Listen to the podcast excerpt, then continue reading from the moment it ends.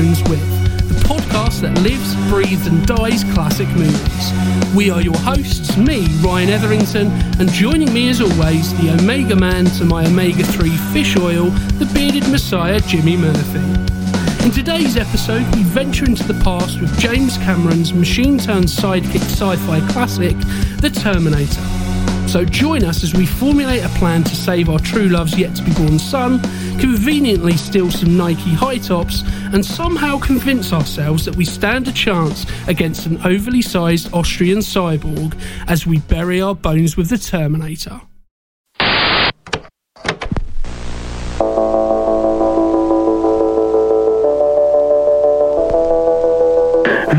VHS is yesterday's news. Out with the old and in with the new.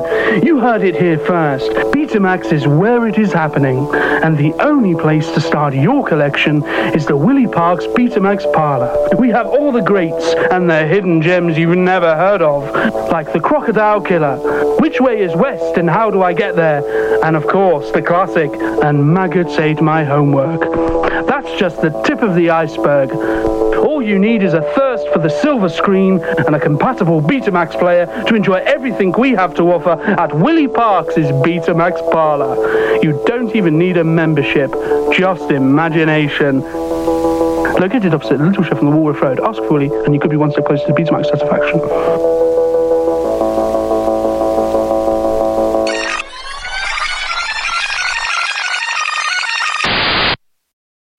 So, 1984's The Terminator, James Cameron. When was the first time you saw this, if you can remember?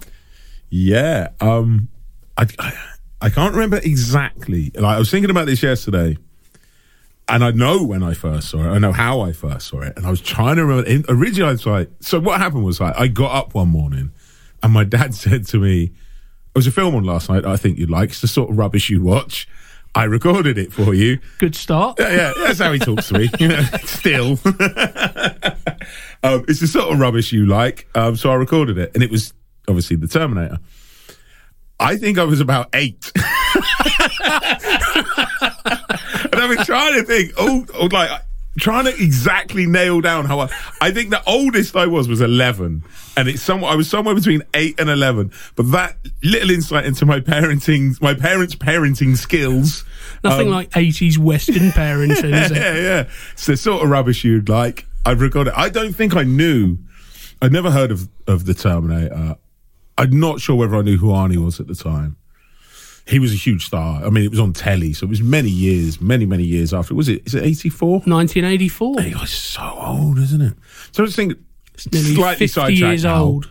So when's the second film? 92? 91. 91. 91, 92. How old is John Connor on- supposed to be in that film then? I think he's supposed to be about 11 or 12. Which doesn't make sense, right? Uh, Because he can only be six. I don't think it's set in 91, though. Is it not? I, well, I don't think they, they quite. I don't They just they don't yeah. mention the year. I mean, the fact in the first film, Sarah Connor is 18 is she? and looks about 35. Yeah. it was the eight as previously Yeah. discussed though it was the 80s and people looked middle-aged when they were 20 yeah But I when I was watching it yesterday and I was doing a bit of research, and it says, and I don't think they, they don't say that in the first one. I think they mention it in other media. I don't know if it's in the second one, but I know they mention it at some point. She's supposed to be 18 Wow. in 1984. And I, it just blew my mind because I'm going, she does not look 84. Uh, Which is accurate. She doesn't look 84. I Miracle mean, baby in more she ways than doesn't one. look 18. uh, yeah but yeah, that so- is crazy but John that, Con- that was what all I kept thinking yes was like this was 1984 I'm sure that I thought the second one was like 92 regardless I was like I'm sure he's supposed to be a teenager in that film I was like there's no way he's like six or seven that doesn't make sense to me yeah. but if you're right if it's not set maybe they just fudged the timeline a bit I don't know maybe I mean, the fact that it's time travel, you can kind of get away No, with. I demand realism in my cyborg robot killer sent from the future to destroy And- Jesus' mum. and that's where you're going wrong. Um, yeah, so that was. I, I remember watching it and loving it. Um, I like I say, I can't have been older than eleven. I, I've got a feeling I was still in junior school. Uh, Very- would put me somewhere around ten, maybe. I don't know. Um, great film, love it, love it to this day. Um, Yeah, that that was my first. Like I said, I can't remember if I knew who Arnie was. I'm sure I did. I'm sure I knew him from stuff at that point. But it because I remember having this feeling of he looked so different in the in the Terminator than he does as Arnie the movie star later on. You know what I mean? I remember having that that sort of impression, and I'm sure it was from the first viewing. What about yourself? When did you first come across the Terminator? Somewhat similar experience, although it wasn't my dad saying there's a film you like on the telly because uh, he didn't really He didn't care. he didn't really offer films to me unless it was based in World War Two. Yeah, Uh, still the same. Yeah, I mean nothing's changed. Christ, we're going through a lot of lot of therapy talking points here, but Did he? Uh, did, did he like uh, Dunkirk and, and Christopher Nolan? he did, but he criticised it, and it really annoyed me. Did he, did he pick it apart with a Yeah. factual Fir- I. I said, "What do you think of it, Dad?" And he was like, "Yeah, yeah, not too bad, not too bad. Little problem though."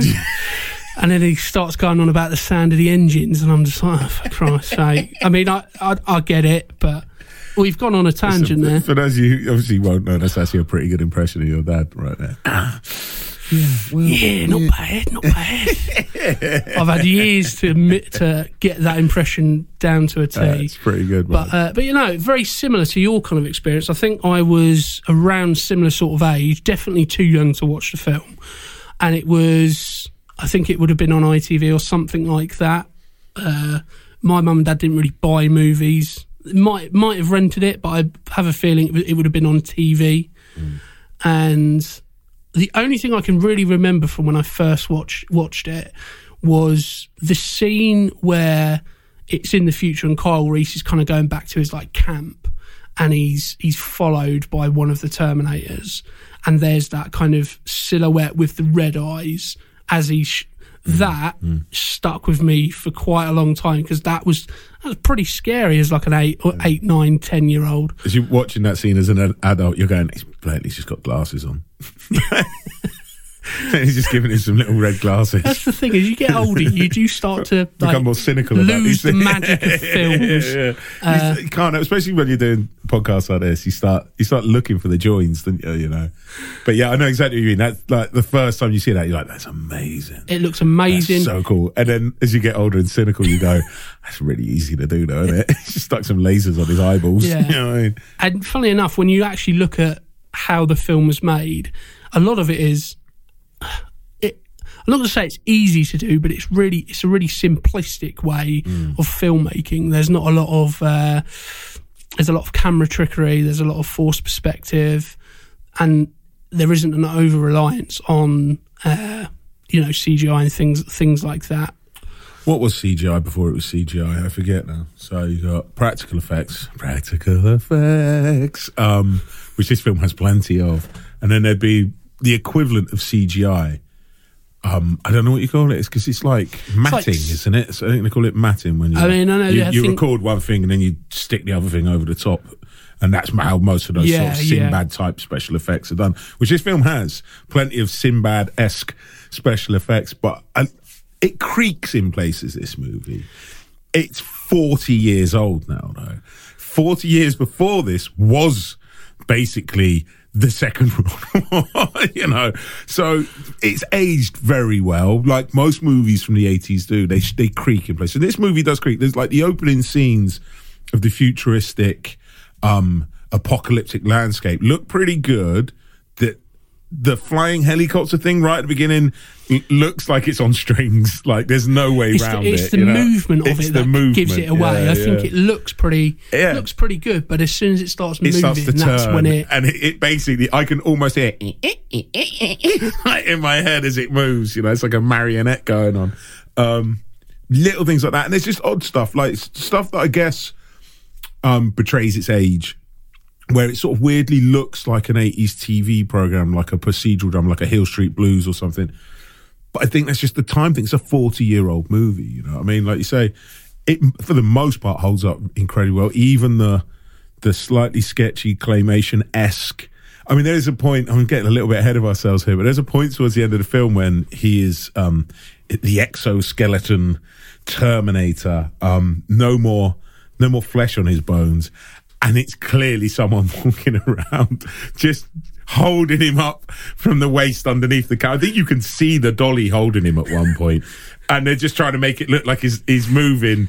And it, it it's creaky. There's you a lot of I mean? wobbling. And the- yeah, You know, there's of- not like you can he never he looks has like no he's on sure footing. Yeah, You know, yeah, it always looks like he's trying to, you know, oh, hey, Yeah. hey, like he's on a boat. Yeah, Uh, yeah. Which, when you're not on a boat, gives away some of the, the mystique Yeah. about it. But that's the thing. Uh, But for forty years ago, I mean, what more do you want? I think really, you the way I always try and process it is yes, things can look ropey, things can look dated, but does it detract away from the Mm. overall enjoyment of the film? And I here it definitely doesn't. Mm. I think there's enough stuff going on where again you probably you know how it's done it still that still looks pretty good even though I know the magic behind it Mm, you know? Uh there, there are a couple of things that kind of really do kind of stick out to me in terms of the I know we obviously we always have that CGI versus practical effects. Uh, one of the drawbacks of practical effects is when you're going to do the the head and face of somebody, try to make it look as much like the the actor you're uh, m- masking it on, because th- those are the bits that really kind of you go. Those look, yeah, those look a I, little I bit. believe I believe the problem stems um, much like George Costanza in a swimming pool. They suffer with stri- uh, shrinkage. Um, yeah. So Ryan was just taking a swig then. trying not to spit water over all Expel of these electricals we have in the room. Um, so I think they, they take like a good mold of the face, and then there's a certain amount of shrinkage happens, and you get that weird. Oh, that that doesn't it mm, kind of look like him. Bad squished Arnie head where he's taking his eyeball out and all of that sort of stuff. Yeah, Hmm. And again, the movement gives it away. Mm. It's it's the things where you kind of go, well, that's not a that's not a realistic movement for Mm. a sentient being of some variety. No, it right. looks very like stop motion pro, Mm. uh, which again is used here in in some of the some of the latter shots, yeah, uh, which probably are some of my pet peeve shots right. because I always think stop motion pro dates anything, even if Uh, you, yeah, even I- if you do it now, Yeah. it has that look where it looks exactly like what it is. Yeah, things I love that look. So I know exactly what you mean. It if I have a, a real it's very Jason of Jason and the I love Argonauts it. type I, thing. I want to make stop motion animations. All very I wanna very do. you know started making- difficult thing to do and very puppets. skillful. Uh, and Yeah. don't get me wrong, I think if in a film where like Jason and the Argonauts and like Mm. those old movies where that's just because that's how things were done. Mm. And if that's the kind of look that you're going for, Mm. I appreciate that and I, I can get on board with that. I think here it's the only kind of things really where it kind of goes that doesn't quite fit with the rest of what's going on. Yeah, Almost. I, I- but at the time, that is the only way you're going to see the Terminator move. Um, you know, pre CGI and all that stuff. I love it. I know exactly what you mean, though. It looks really weird because it, it instantly you go like Jason the Argonaut Yeah. music in your head. So I get it. I really do. I just I love stop motion. I just love it. So even when it looks terrible, or no, it's, it's, to be fair, it doesn't look terrible. Even when it takes you out of the movie, which it does in this case, because you, it, it, you, it You can't- looks you can't- you can't help that, but that notice the- it. that matting effect makes the, the saturation of the picture looks completely different when it's on. You can see there's two two layers of film there. It gets slightly darker and slightly fuzzier. Um, but because I love it so much, I, it just makes me smile every time I see it. it sort of reminds me of uh, for anybody in, in listening in in Britain those old sitcoms where most of it's filmed on a soundstage or a set and then they go to a, an exterior shot and it quite obviously looks grainy Yeah, and like using or- actual film, aren't they? yeah, almost yeah, like yeah. they're using a different type of cap which they probably are Yeah, they use. I yeah. think I think they switch from like uh, whatever it is they use to proper film. Yeah. that's why it costs so much. and that, that's days. the kind Yeah, of yeah. that's the kind of effect that is kind of created when you use stop motion pro Mm. it very it looks very very different to anything else so if it's not a film full of it it can very easily Yeah. kind of Especially when you're pull you out ever so back and slightly. forth within the same scene, yeah. different shots, and you you can it really does stand out. Yeah. So, shall we look at the uh, the figures of the film? Yeah. Uh, so, 1984. So, it was made on a rather small budget of uh, 6.4 million dollars. Yeah, so. But that is a very small number for the for the type of But film what that's he being achieved, making. because that's the thing. I was watching yesterday, thinking sometimes, like I said, it, this film creaks in places. It's not anything terrible. It's a forty-year-old film, blah blah blah. But I was like, oh, it's. I think uh, the note I wrote was, um, it shows its budget occasionally, and then I was like, I, I, in my head, this film's a low budget film. I, it's always been talk, spoken of as a low budget film. I don't see a low budget film when I watch it. There's moments, there's little moments. The dubbing, actually, to be fair, the the dubbing um, is done incredibly well in this film. Actually, it doesn't stand out huge amount, but little bits. Just little. There's certain shots, little bits and bobs here and there where I thought, oh, it's showing its budget, and I was like, this film, if if I've always always known this film was a low budget film, and if if this is the case and this is a low budget, it's an amazing achievement.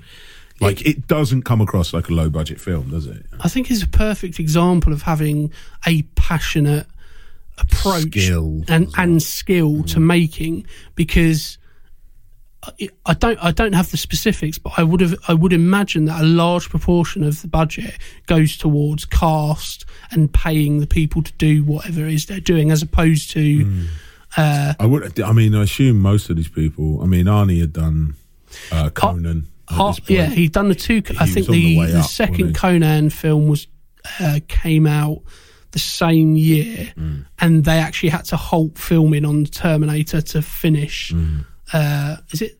It's Conan the Barbarians. The That's the one. first, and I think is it Conan the Destroyer. The second Can't they one? just name it I one or started two? watching Conan the Barbarian the other day. Actually, no, it's all right. So I he done, he'd all the way done through it, those two, uh, and Hercules in New York. I don't think that counts. Arnold Strong. Arnold Strong, Mr. Olympia. I like the um. I like the dub version when they took out his voice and they had someone doing his doing his um. I don't think I've ever seen that. That's the first one I ever saw. It was on TV once, and it's like uh, really young Arnold Schwarzenegger, and he's uh, yeah, he talks like that, and it's really bad. Did at least get a voice that looks like it matches the guy on it's, screen. it's a proper all American. wow. Yeah, I don't know who the voice actor was, but yeah, But he, yeah, so Arnold Schwarzenegger had only really done the Conan films that were what you would call yeah, big, Co- big Conan successes. made him a successful actor. It put him in the. I, I wouldn't. It put him in the forefront of people's minds. Yeah, I mean, I just I've I watched the Netflix documentary about uh, Arnie the other day, and from that he couldn't get any work at all after Hercules for some strange reason, and then years Hmm, not went sure by, why. and he got the the Conan movie against about the producer. ten years difference, isn't it? yeah, against the producer. The producer didn't want him, but the director did Yeah. Um, I want to say Milos Forman or something like that. Something. Anyway, Hmm. um, and I think, and it made him a movie star. But I don't think he was. He was nowhere near Arnie, the movie star. I think. Terminator is kind of what's, what pushed him into that stratosphere. Exactly. Yeah, yeah. Uh, so as we said, yeah, six point four million dollars, uh, which is about five point two million pounds, and equivalent today is about sixteen point four million. for uh, for a, a sci-fi movie with futuristic scenes and a robot in it, and like that's really The- impressive. That's man. the thing; it, it's it's a high value concept. Hmm. You know, it's not something that you're going to be able to skimp on, and yet somehow they managed to skimp on a lot of things. Yeah, I assume they didn't pay anyone. we had the we had the urban legends. How accurate they are, I'm not sure. Uh, but the scene where Arnie goes to break into the car and he smashes through the window, they didn't have any permits for that, and it was just a random car on the street. and James Cameron was like, Arnie, oh, however he referred to him, uh, punch it, punch through the window, uh, get in the car, and we'll film it. I think it was like one of one of the last shots. I think they you know, just didn't have any money, any permits, and I think they left like an IOU on the on the car because it wasn't theirs. It was just somebody somebody random car. Uh, how accurate that is, I'm not sure, but I, I quite like the idea of some guy getting out. Somebody smashed my window in, Yeah. and then going. That's my car. No, no, but he's no. watching Yeah, the film. Like 18 going, months later or something like Okay. it- mystery solved. Yeah. So a low budget, Mm. but somehow managed to, to to make a really really strong film that, as we, we we've discussed, can if you're looking for it, look a little bit creaky. Forty years later, Yeah, only only with time, isn't it? Yeah. we're still watching it 40 years later. Uh, it made four million dollars back in its opening weekend, so two thirds of your budget back straight away. Uh, about three million pounds, about ten million pounds today. Uh, gross US and Canada 38 million, Blimey. which is about 31 million pounds, and then worldwide 78 million. So wow. they're not astronomical numbers by today's standards, but by by the standards of 1984, that is incredibly successful. Yeah, I mean, it's hundreds of millions when you adjust for inflation, right? It's 200 million. Jesus. 200 million adjusted for inflation today. That's not bad. It's eh? it's For not bad, not 16 bad going, is it? Sixteen million dollar film. Yeah. Y- yeah. You yeah. know, and and it- it, deserves it. Deserves every penny. It's a great movie. It's absolutely just it's just fantastic, It's the, top the, to bottom. the concept of the movie itself. When you really look at it, it's it's an amazing concept. You know what I mean? Man, man and robot come back from a doomed future to kill Jesus' mum before he can be born. Essentially, um, it's crazy when you think about it. and when you say like that, it doesn't sound particularly relatable, and yet somehow it is. Yeah. Somehow, when you're watching it, They predicted the internet. you know what I mean? Uh, and AI. You know what I mean? And uh, and that it would turn on man and destroy us all.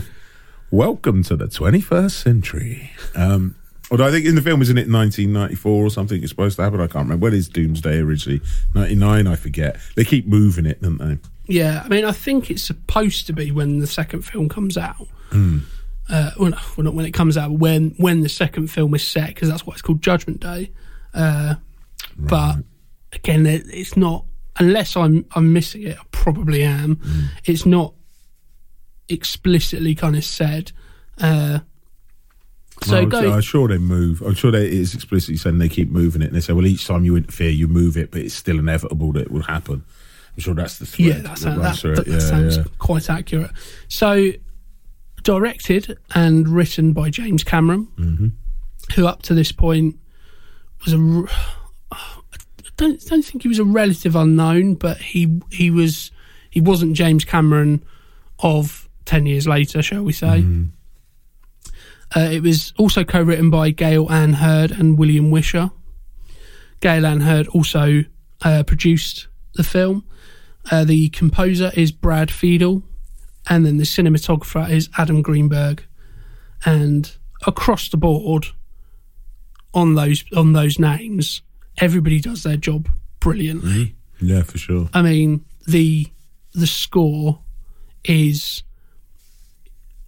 it's so of its time and yet so futuristic. It's an amazing score. It does its job so well. So there's only two points. There's there is nothing I don't like about the score. As anyone who's listened to the terrible skit music that I love to put on, I love a cheesy synthesizer. You know what I mean? Um, there's only two points where it really jars for me in a an untouchable in an untouchables manner esque. If uh, if anyone's heard that uh, episode, you'll know what I'm talking about. Um, and that's the there's a moment in the uh, I'm to call it a raid on the police station when when Arnie turns up. There's a moment when uh, Carl Reese and Sarah Connor are escaping where the synth is just like, I don't understand why you're doing that. And it happens again later on at, I think it's the motel when when they're escaping the motel. It might even be the same music. It's definitely in the same wheelhouse where it pulls me out of it. It's just so 80s synth I can't take it. But apart from that, the rest, it's it's perfect. Yes, I mean the it's- it's still on every Terminator movie now, forty years later. and yet, you know, some reason they still have. I understand wanting to make something your own, but there's a reason why it's so good. Mm-hmm. Don't fiddle around with it, and it annoys. It literally annoys me so much. Mm. If I'm going to go and see a Terminator film and they don't have dun dun dun dun That's dun what- that's dun dun yeah, yeah. if they don't have that, Uh, and, or it's like some weird orchestral version or anything like that, just do one Mm. because it's absolutely perfect. Do you know what I really want at every Terminator movie is that, and I want the Terminator thing to be going across itself on the screen on the opening titles. You know, it, it goes that way. Yes, yeah, Like, yeah. Every time the film starts with that, I had- like, oh yeah, I had forgotten that that Yeah. opening yeah, uh, t- uh, title, and it's one of those things when you watch a film that you love and you haven't watched it for a while. You kind of you remember all the things that you love about it, and Mm. it's that thing of I, I saw it and I was like, oh yes, we're in, we're back in business, baby. Yeah. It's just it, it, yeah. I think the one thing that uh, really sums up the the score perfectly is I, I don't know if it was James Cameron or Brad Fried- Fiedel who uh, coined this phrase or term, but they kind of underpins all of the score is that he wanted it to sound like a machine's heartbeat, right, yeah, because it does. and it as soon as you say that, it's so The obvious perfect marriage. and it's Yeah, yeah. It, it has that kind of mechanical. Uh, any anybody who's followed the podcast since day one, there's a reason why one of our trailers has that kind of that Terminator esque sort of style music yeah, yeah, yeah. because it's just it's so iconic and it's so perfect marriage for that for for that internet intellectual property. It's it, Oh, it- and that's why it just annoys me so much when people change it because. Mm. It's like they forget why people love the music. you could totally bring out the 80s 80 synths for a modern terminator movie and it would work it 100% would work i mean if you wanted to update the synths you could but there's no need. It, like you say it's a, it's the perfect marriage. It's of its time but it's also of the future. So it can be it's there's no danger in continuing that into movies as you move forward you know? And I get I get the idea of trying to put your own spin on things and trying to change things, but there there has to be some kind of like an anchor. Yeah, there has to be somebody or something going here here is that thing that you love. And I mean we get into it as we go as we go through through the episode. There are some elements in later installments where you can see that they were trying. They were trying to do the right thing. Mm. But there's also some points where they go and they've missed the point entirely. I tell you uh, what, I was watching it yesterday, and as you do, like you say, we'll get into sequels and stuff. But I started thinking, like, I know which Terminator film I want to watch after this, and it's not two, and I love two. I wanted to watch Terminator Salvation, the much maligned Terminator Salvation. I really wanted to watch that after I watched the first one. It feels like such a natural successor. And that's not to say I love two. I'm not handbagging on two. Two is probably the best out of all of them. Um, we, we'll get into it, I'm sure. But I really, I had a hankering to go watch Salvation. I think I wanted more of that future exposition, that more of that grit, more of that dirt. I, I, I I mean? to- totally understand and agree with that. You know, we've spoken about it, and I think I mention it to anybody whenever we talk about Terminator. For me, I think Terminator 2 is perhaps the pinnacle of action movies. However, it killed the franchise. Yeah. It was the thing that started the, the, the descent in the franchise, and we're, you know, we're exploring, get onto why that was Mm. kind of later on. But just going back to I, I, I suppose we probably should go through the plot for anybody who hasn't hasn't Has he got a robot in it? it.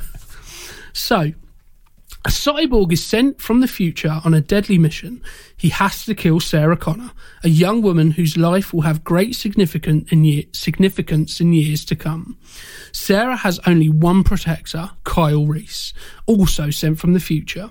The Terminator uses his exceptional intelligence and strength to find Sarah, but is there any way to stop the seemingly indestructible cyborg? You said it earlier. That's a very, very good concept straight away. It's an amazing concept. even I mean, obviously, since Terminator, there's been those those those B movies uh, rip-offs like the Exterminator or Cyborg and things like that. and even if even if it's a bad B movie equivalent or version, it's still something I would want to see because it sounds like a cool concept. Well, they got in um, got in a bit of legal trouble, didn't they, with the concept from an outer outer limits episode from the program Outer Limits really? called uh, "I Have No Mouth But I Need to Scream." I think that's what it's called. That's a good title. Now, I could be wrong. My understanding of it is uh, um, the geezer who is a good title, actually. It? It's future. The, the nuclear weapons have dropped. There's no Terminators in it, but it's it's it's a it's the concepts very similar. And the person who wrote it sued. And if you look, it was on my copy, uh, based on an idea by, and it says the fella's name. I forget his name. I do apologise.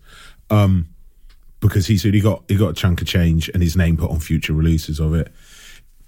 I think they said we owe it. We it was inspired from it. We I took the concept further. I, as far as I'm aware, his, his version didn't have killer robots. It may have had someone going back in time. I forget, but I think it was the, the Outer Limits is like the Twilight Zone kind of TV program from yesteryear, and I think that's where he picked up a thread and then expanded it out into into what the Terminator became, you know what I mean? So, but yeah, so I know he got in a little bit of trouble, but I think he was very open about it from day one. Like it was, it that, that's where the germ of it started. Now, I think from what I remember reading about it, a person who wrote the Outer Limits has a habit of screaming, "I've been ripped off left, right, and centre about a lot of things." But I could be, I could be, I could be doing him dirty there. But I think ripped off is a is a little strong. I think like inspired by is definitely where it came from, and he he just took it to an, another level with the Terminator movie. I think it's really difficult to just have a a totally 100% original idea. Uh, in in You're pure be isolation, You're going to be exist. inspired by something, and you know, there's there's good ways of homaging things, and there's rip-off ways of doing it. I don't think it does that in any in any respect. Uh, having said that, I haven't seen the episode. Of the No, I, I think I might dig it out, and I bet you it's creaky. You know what I mean? I bet you can see it and you can't see it. If you know what I mean, that would be my guess. You know, So moving on to the cast, obviously we've mentioned Arnold Schwarzenegger. no. Uh, actually, I think He's this, in the room. I I actually think this is the only Arnie film where he doesn't. He only has like very- se- 17 lines. and some of those are dubbed, right? yet some of them are oh sorry the terminator has 17 lines Yeah. and two of them are him speaking as other it, other yeah, yeah, characters But yeah, I don't think is a very robotic uh, noise to make. i think he probably got into that a bit more when he was a bit more comfortable a bit more of a movie star But no, he think he does it in Conan for sure. and then, and he also punches a camel in Conan, which is amazing. That sounds pretty cool But yeah, yeah it doesn't have yeah uh, none of that uh, But it is the first outing of I'll be back. yeah which uh, interesting uh, little tidbit on that uh, he had a real problem with that line Yeah, him and Cameron got into a row Yeah, about yeah. it, didn't they? Yeah. Uh, I mean, James Cameron sounds like the sort of guy who gets into a row about most things with most people. Uh, doesn't make him any less of a genius, but Uh, just a bit of an a hole. yeah. you said that, not me. I love you, James. If you're listening, Yeah. you're not listening. No Uh, one's listening.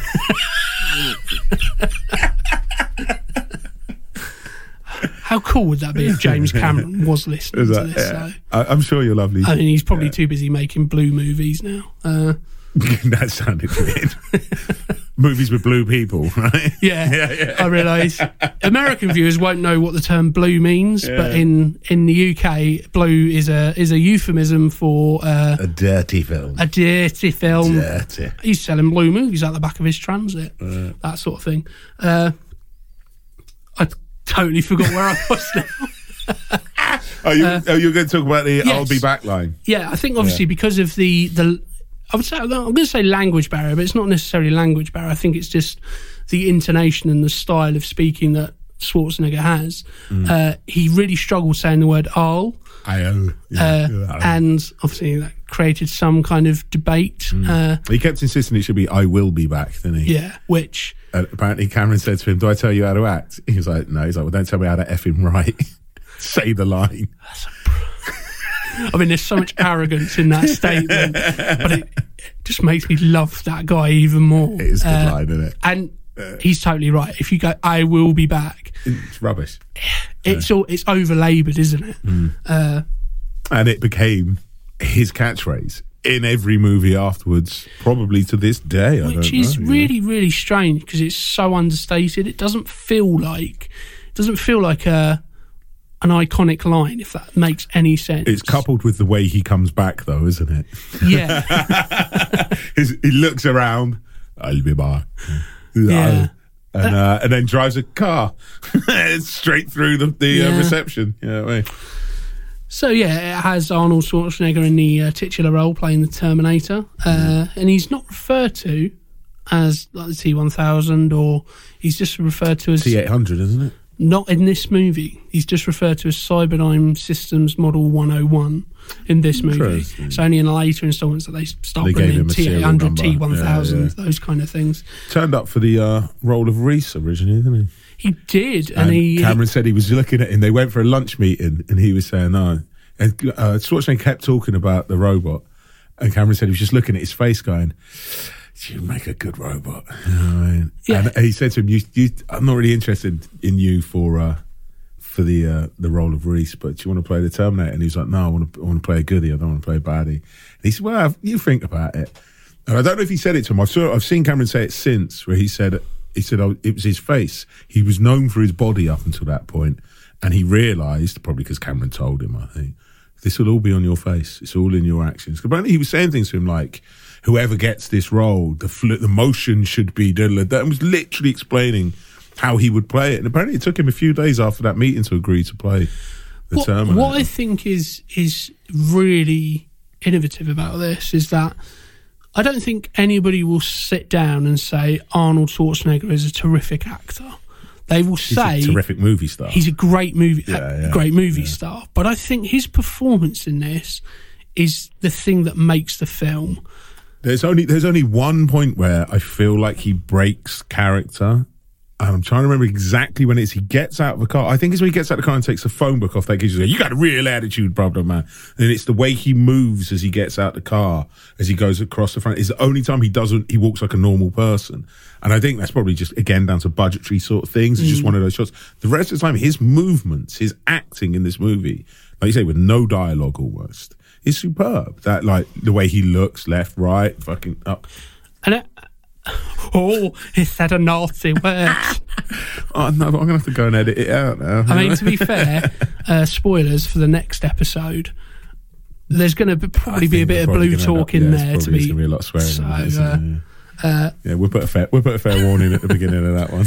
Uh, but yeah, I think as you said, I think a lot of it came from Schwarzenegger as opposed to from James Cameron. Yeah, that kind of element of performance. And actually, when you think about it, it's it's on the money and it, it's absolutely perfect. And I don't think a lot of people would have.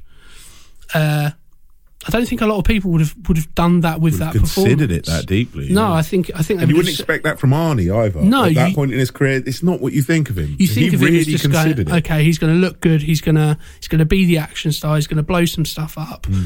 But it's yeah, I think it, it's a credit to to him, and that's one of the reasons I think why it pushed him into the stratosphere, Hmm. as well as it being a you know bloody good movie. Hmm. Uh, so it's also got, uh, and I've never quite known how to say this guy's name, uh, Michael Bean, Michael Byrne. it's the H. It really froze me. and we're probably never going to be able to move past this. Mr. Bean. um, Wow, that's a very different movie, isn't it? Biehn, isn't it? Michael Biehn. Yeah, something like This that. happens every I'm just going to refer to him as Kyle Reese. Yeah, yeah. Because he plays Kyle Reese. Uh, we've got Linda. He's Ha- great in this movie. He's superb. I, the first thing I thought was I'm so surprised he didn't become as big of a star as I thought he would be I from always, this. he and always be Hicks for me from Aliens. Those yeah. two, those two movies should have been his his his his foot into being in everything as he got Tom into, Cruise or he got into um some legal stuff with Aliens Three though, didn't he? Now I don't know for sure. I think a lot of people got sure into some you, legal stuff with Yeah, Aliens, yeah. right? I don't know for sure, but I, I know when you when you get to the point where you're like suing film studios, I would imagine that puts a bit of a Yeah, damper on your you're burning career. bridges whilst Like, you're they on. them. used his likeness without his permission um, in Aliens Three, and he sued them. Quite- and I think it put Quite topical where we are right now uh, with the uh, SAG-AFTRA Mm-hmm. Exactly, s- yeah, strike and the yeah, use of AI. How on topic this whole film is. but yeah, he's great in this movie, and he's great in Aliens. He's always Hicks to me, but he's superb in this movie. He's- he's Superb. He's Kyle He's a terrible stalker. I would, like he is the least subtle stalker in the world. Like, dude. Some espionage training might have gone. Okay, uh, there's okay. There's Sarah you. Connor now. Okay, I'm just going to stare at her really be- creepily while she walks past me. Be like, yeah. subtle. She's walked past me. I'm going to go with her. it's so like stare at her from across Yeah. a bar. Yeah, yeah. as as we've just mentioned, Sarah Connor is played by Linda Hamilton. Mm-hmm. Uh, again, probably another person who I think probably I would have thought would have been in more things from Should this. But she's great more, in yeah. it. She's and we speak a lot about female characters, and sometimes female characters scream, and that's all they're there for. They're there to provide the peril. But here, she's not that. She's it's that the character arc from the start of the movie to the end of the movie Hmm. is one of the best things about this film, and character arcs in general Yeah. is one of the best things about this film. Yeah, yeah, you do see her um, find her feet uh, as the potential um, mother to the savior who she's supposed to train to become this great. You see that happen towards the end of the film, but she's great. She, like you say, she doesn't spend a lot of the film um, shrieking and being a damsel in distress. Particularly, she's she's she um is out of her depth as anyone would be in that situation at the beginning. But she she comes she comes to it pretty quick. You know what I mean? She comes she comes she finds her feet fairly fairly steady, and it is a good, well rounded character. You know what I mean? She's got she's got depth. You know. the best example of that is when when she first kind of figures out I may be a target here for what at that point they think is a serial killer killing Sarah Connors. First thing she does, I'm going to go into a really busy nightclub. That's a really intelligent move to make, and to the point where when she rings up uh, Lieutenant Traxler, he says, "Get yourself somewhere where there's lots of people." And he's, "I'm at Tech Noir." You know, Yeah, yeah. Tech Noir, great name for a club. know, right? Stands out a lot. It's like, did they have techno back then? Or was that just like, I didn't know they had techno in 1984. when, uh, when you Yeah. hear when you hear James Cameron talk about these things, and he just says something like "tech noir," dark side of technology, right. and it's like this guy's a genius. Yeah, like yeah, it's so.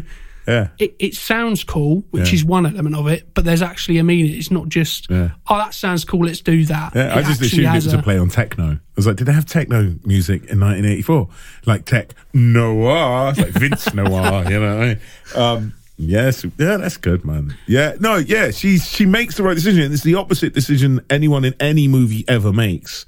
Is to go to a public place. Normally, they run down a side alley and then get Yeah. murdered, don't they? Or whatever, you exactly. know? Yeah. And uh, that leads us on to a topic that I think we're going to raise later.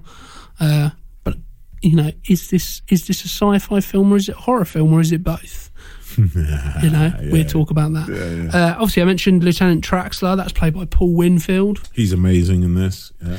Some some some humour in there. So it's not always. this, this place, this film has a little humour just dotted Yeah. in it throughout I, it. I just yeah. love the. How do I look? yeah, He's awful. like, yeah, yo, mama. and even the thing, uh, pass me a cigarette, and then he, oh, I've already got one. Yeah, You know, yeah. uh, this, this film has little bits of humour peppered throughout. That uh, the blouse. I'm gonna rip off the buttons of your blouse. Diddle, diddle, diddle. Sarah? Yeah, and then hands in front of me, just go straight back into it. I'm gonna rip first. I'm gonna rip every button off your blouse. It's brilliant, She's like, it? it's the creep. you know what I mean? Uh, it's, and then it's besi- li- little moments like that are uh, superb. And there's even like the um later on in the film where the the dude's knocking on on the Terminator's door, and it's like select response. F you a F you a hole. it's like going through a list and he get, pulls that one out. Yeah. It would be very easy to just go full steam ahead into the action, the sci-fi, the horror, Yeah. and not have that element of light humour. Hmm. Uh, I think it it, it it balances it incredibly well. If you put too much in, it becomes a comedy film. it becomes you know I mean? Terminator 2. Yeah, yeah. And we get onto that. Yeah. Uh, um, but not enough. Uh, just a little bit in there is just it just balances out. It's like the nicely. seasoning. It's, The it gives right you a little, amount re- little make- relaxer before we get back into the action. you the know? right amount of it makes it makes it better. Too much of it overpowers it. Uh, next to Lieutenant Lieutenant Traxler, we have uh, Vukovic, uh, played by Lance Henriksen. Superb as well. Those two together are the most 80s cops in any 80s film I've ever seen. I mean, They are I kind so of want to see a buddy cop film about Right, there. right. it's like In it. Traxler and Vukovic. It's Yeah. like it's like Yeah. Miami Vice for sci-fi. like, "Ah, I hate the weird ones. like they are the most. It's they are so good. Like Yeah. I forgot. I forget he's in it, and then I remember before he turns up. I remember he's in it, and then Hmm. it's always a joy when he's on the screen. Is um, him and oh, what's his name? I wrote it down because I uh, Dick Miller, who turns up in this film, is the geezer in the, the pawn shop selling Yes, guns. yeah, yeah, yeah. I love that actor. He, again another actor that Hey hasn't guy, done much. He's in just what you see, pal. Yeah, yeah, yeah, yeah. So such a good scene as Yeah. well. But yeah, him as an actor, I love him. He's in, obviously in Gremlins. What he's, he's most famous for. Yes, yeah, yeah. Um, but yeah, don't see him in, in much. But he's so he's in it for like what three minutes, I think. In this film, it's If so that, it's- Uzi nine millimeter. yeah. Hey, you really know your guns. Hey, you can't do that in here. Wrong. It's just brilliant. And then lastly, again, uh, again, kind of a comedy moment in it. You know, kinda. Yeah. it's it, it's dancing that line between Yeah. cool and funny. Yeah. And I think that's why that Terminator character became so beloved Yeah. uh, and became eventually the, the hero of, of the piece. Uh, and finally, I mean, there are obviously you mentioned the pawn shop guy. Uh, probably a little glimpse into, excuse me, into some later installments. But Ed, uh, sorry, Earl Boen uh, uh, plays Doctor Sil- Silberman. He's so good in this movie. That Yeah, again, yeah, he's yeah. there for for that light humour. It's just, it's, you know, Yeah. he's he's absolutely, and it, it- you know they push that in later installments as well. Uh, Mm. Yeah, where- particularly in two, isn't it? Yeah, yeah. oh, excuse me. Uh, he, I think he, I think he's great in it. Mm. Uh, for again, a lot of, I think a lot of actors would look at that and go, "Oh, it's only a small role," but there you get those performers who kind of know know what they're there to do and they know the job that they perform Mm. and the function that they're there for. Yeah, he skirts um, unpleasant um, quite quite well. He's very close to being quite repugnant, but pulls it back just enough so you still like him. You know.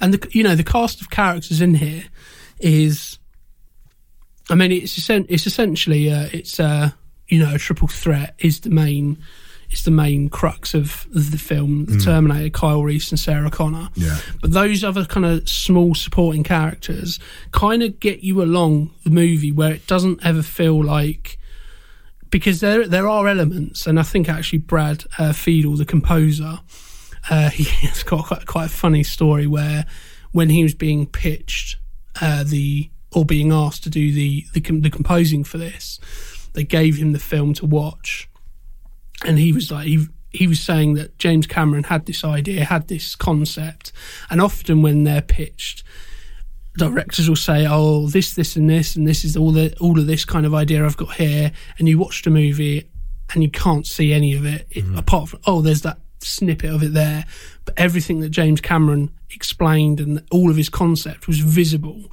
and was on screen. Mm. But there was one point where he really wanted Brad Fiedel really wanted to be, you know, asked to do the composing for it. And he's watching the film, and towards the end, I think it's when uh, just after the semi truck is is it explodes, and I think it does that shot where it, you kind of know what's going to happen because of the way it's shot. In the sense of they're not uh, Kyle Reese and uh, Sarah Connor, they're not in the center of the screen. They're kind of Yeah, yeah, you off know to the bot- side. bottom Yeah, left, off to the side, so you kind of know something's going to happen.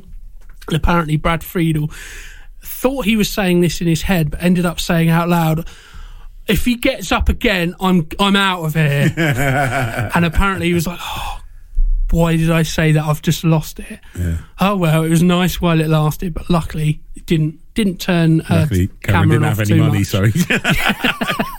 You'll have to do. Yeah, Uh, and that's what I, I was There of saying. there is that thing to it. There is because he does keep coming. keep not, but that is the whole point of it. It's the whole point of it. yeah, and I, yeah. th- as I say, those those characters, those cast of characters that just supplement everything, Mm. is what keeps it from feeling uh, overlabored and too long. And oh, here we go again, Mm. because you've got those little kind of things where they are quite, quite almost meaningless characters. Really, Mm. they don't really affect the story in any real way. They're just kind of there for the ride.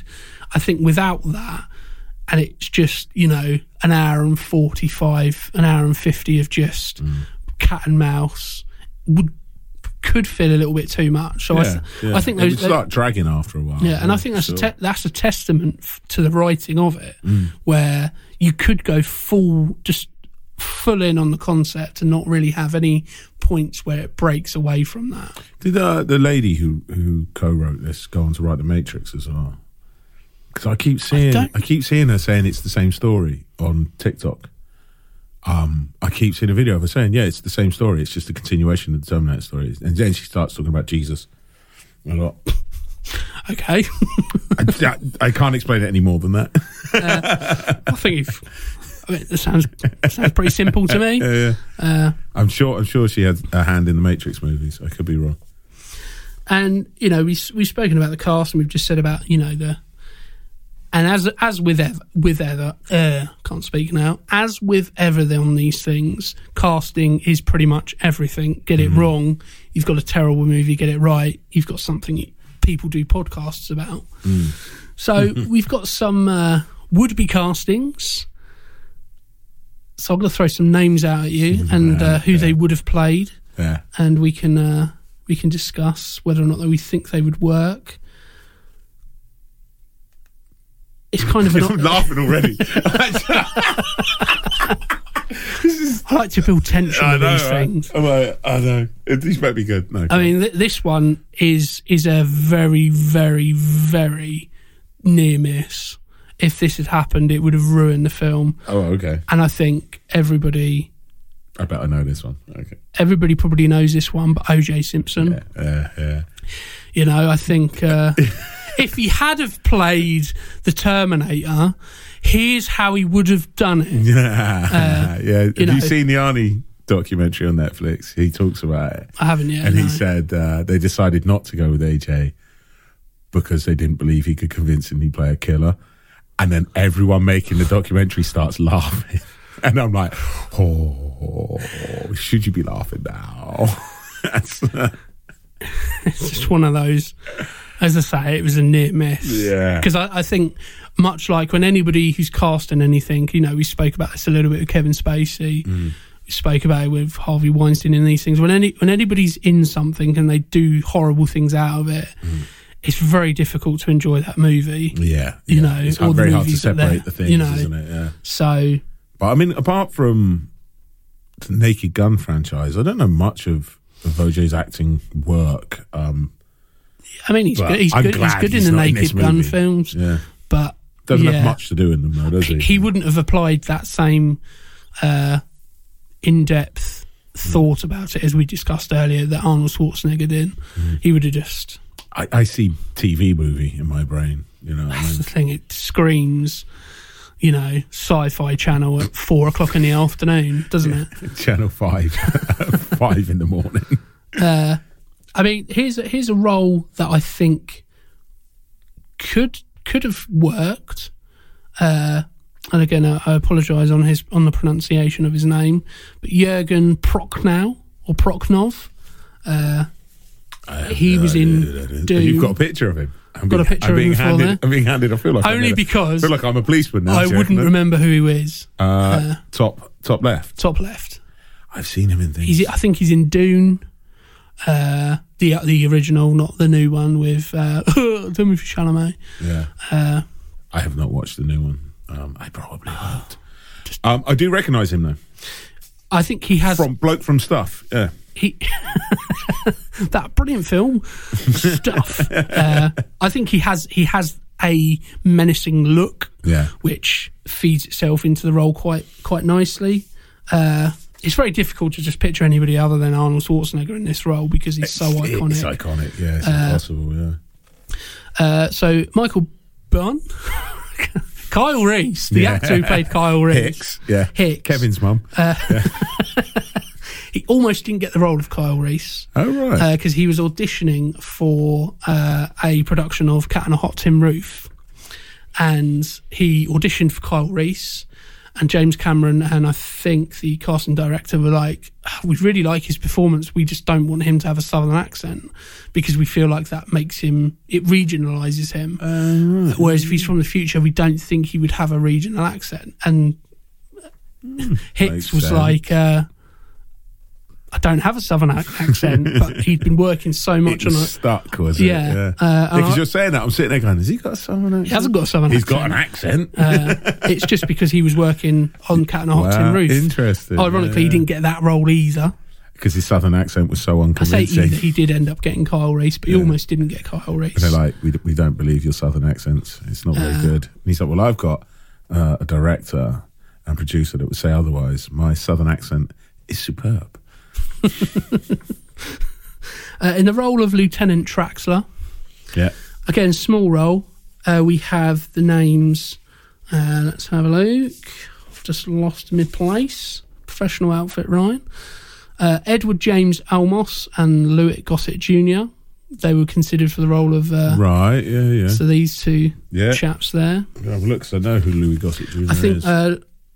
Edward James Olmos, probably for more modern viewers, he was one of the killers in one of the latter seasons of Dexter.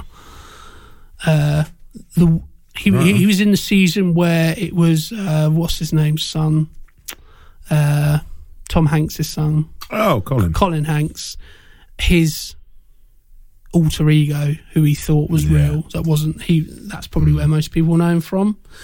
Uh, so in the role of the Terminator now, going back to the Terminator, Mel Gibson was apparently offered it and turned it down. Uh, I can't see that in the He's slightest. tiny. Uh, I mean, That gives him a. He's not a tall man. I mean, some of the castings for that, for actually for the Terminator, kind of go back to the the original concept of Hmm. James Cameron's thinking was that he wanted Terminator in. to be able to blend in, so he didn't look opposing or anything like that. And it Much make- more Blade Runner. It makes sense, and you, we've got that classic story of. Uh, whilst he was never considered for the role and never auditioned for the role, Lance Hen- Henriksen, Hmm. in his preparation for just working on the movie, he turned up to the offices of James Cameron and a couple of the other people working on the film uh, in like a mock Terminator get up. So he put like tinfoil over his teeth and he like. He wore like you know similar get up to what what's happening, and he just acted like a robot. And apparently, absolutely scared the living daylights uh, out, of the people there because they Right. I don't think they knew who he was because I, I, it was definitely well, it wasn't before Aliens, so he wasn't in that. I don't think he was that well known at that point. No, it's quite a small role, isn't it? At least, yeah. well, he, perhaps for English audiences, he probably wasn't. He may have been for American audiences, and Hmm. I don't, I'm not sure. Because they didn't know who he was, it was like, there's this really weird dude. He's sitting in the reception right now, and he looks utterly crazy. Yeah. Uh, so that's quite a nice story. Uh, and moving on to uh, the role of Sarah Connor, we have Sia Kwana. Debra Winger, apparently successfully auditioned for the role, Oh, right. uh, but later changed her mind and turned the role down. Oh. Jennifer Jason Lee was seriously considered for the for the role, oh. but she apparently was too young for the part. I was going to say, I didn't even think she was around in 1984. Yeah, which is weird because if they're playing an 18 year old. yeah, yeah. But apparently, uh, James Cameron saw her as being too young. Uh, and she was actually later cast as Ginger, the roommate of Sarah Connor, Right. but then had to pull out. So we didn't see Jennifer Jason Lee in the in that role, and she was replaced with Bess Motta, who played Ginger. When's, the- when's, when's, when's Karate Kid? I suppose it's like 80. Mid 80s, I think. Yeah, yeah, Yeah. makes sense, actually. Yeah. Uh, I mean, this name it isn't one that appears on our lists a lot because we haven't. But he he's quite famous for almost being cast in another role, Bob Hoskins. not Bob Hoskins. He's actually one person who's not on any of these lists. I'll Uh, be I'll be back. Give me your clothes, your boots, and your motorcycle. Nice night for a walk. What stay today? no clothes. What do you do in his Mario voice? Uh, another little in gag there for anybody who's been listening. Uh, but apparently, Tom Selleck was rumoured to be cast for the Terminator. With his moustache. Yes. Because apparently, you know, the cyborgs, they like a little bit of facial hair. Uh, and unfortunately, Selleck. again, Tom Selleck, he's he's nearly played a few iconic roles in his life, hasn't and he? You know again, for the same reason as Indiana Jones, who's nearly cast as, had to pull out because of Magnum PI. wow. So, you know, you play a detective on the, on, you know, Jeez. Has he ever On- spoken about this? Like, oh, I wish, I'm glad I didn't play it, or I wish I'd I played it. I feel a bit sorry for him because I like Tom Selleck. I think he's great. Yeah, I don't buy him But- as a as a Terminator. oh, but, no, you no, know what I no. mean? Uh, it's, His sound, his career does sound like it's full of a lot of missed opportunities. But I guess yeah, probably every all actor's because of career, Magnum isn't it? PI, Yeah. which I mean, it was an all right program, but it was pretty big when I was a kid. I think. but it, I mean, it's not it's not the Sopranos, is it? it's not the A team. You know what I mean? Yeah, he ain't Right. getting on no plane now, fool. Yeah. Uh, so yeah, so I feel quite sorry for him. Uh, a name that we've obviously spoken about in previous episodes, uh, due to being in Beetlejuice and The Fly, Geena Davis apparently Oh, yeah. auditioned for the great role of. Sarah Connor. She'd be amazing. Geena Davis is pretty decent in anything. Yeah, it's nothing she can't you know, do. Yeah, yeah. Uh, she can't play a Terminator. Though. I think she'd play a Terminator really And as soon as I said that, I was like, she could play a Terminator. She'd Imagine her cool. in Terminator 3. Oh yeah, instantly better than Terminator Three, isn't it? So good, right? I'd take that back. Uh, so yeah, she She'd she, be great in it. she was almost uh, well she auditioned for the role of sarah connor uh, and uh, obviously she co-starred with linda hamilton in secret weapons the following year Okay, So, yeah, I don't think I've li- seen li- it. little bit of a link there Yeah, yeah. so a- as we s- discussed earlier arnold schwarzenegger was originally approached to play the role of kyle reese uh, instead of the terminator so some more names so in the role of kyle reese He's got a bit of a regional accent, though. in the future, everyone will sound like they come from Bavaria. That is know what I mean? actually like such a contradiction, isn't it? I don't want Michael Biehn because he's going to be too southern. he's too southern. Give me that Austrian guy with the massive muscles. Yeah, Come with me if you want to live. he absolutely will not stop. Your Arnie's better than mine. I don't know, but the, the, it's, the thing is, when you're doing Arnie, not you, but You me just got to well, commit to it. it- yeah, and it, you can really easily end up doing a really bad Jamaican accent if you're not careful. Very similar to the Geordie accent. Can quite easily go into Yeah, Jamaican. Uh, so Bruce Willis well, Bruno as Kyle Reese, as Ky- Kyle Reese. as Kyle Reese, yeah. I mean, I can, I can see it, but he's he's he's too Bruce Willis though. He's too yeah, got too this, much this would have been around moonlighting and that Because the thing of. about the thing about uh, Reese is you can't you're not supposed to really able to read him for most of the film. You can't. yeah, he's quite guarded and closed yeah, off, yeah. Bruce Willis is Bruce Willis. You know, I've never seen Bruce Willis be anything less than like super charisma man. You know.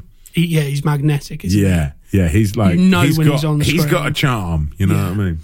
And fucking, I don't know how accurate some of these are because I look at them and go, "What if this was genuinely a thing?" Like, I mean, he, he has done acting, but apparently, He's done some acting. Yeah. so Ronald Reagan. No. apparently Sting. oh right. Okay. Obviously, he was in Dune. I mean, he does. He looks a bit like uh, Reese. He looks the part, Yeah. but with his, his I just English I'd accent. always be expecting him to whack out the bass and start playing a, a pretty decent bass line. I don't drink coffee. I drink tea, my dear. Sarah, Con- Um, Sarah Connor, don't stand so close to me. also, it's got to that stage in the podcast. also strong accent. Yeah, Yeah, he's, he's the Geordie. ace face. Yeah, Yeah. so some other names. Whenever I see Sting on on screen, though, Have you ever seen the film Quadrophenia?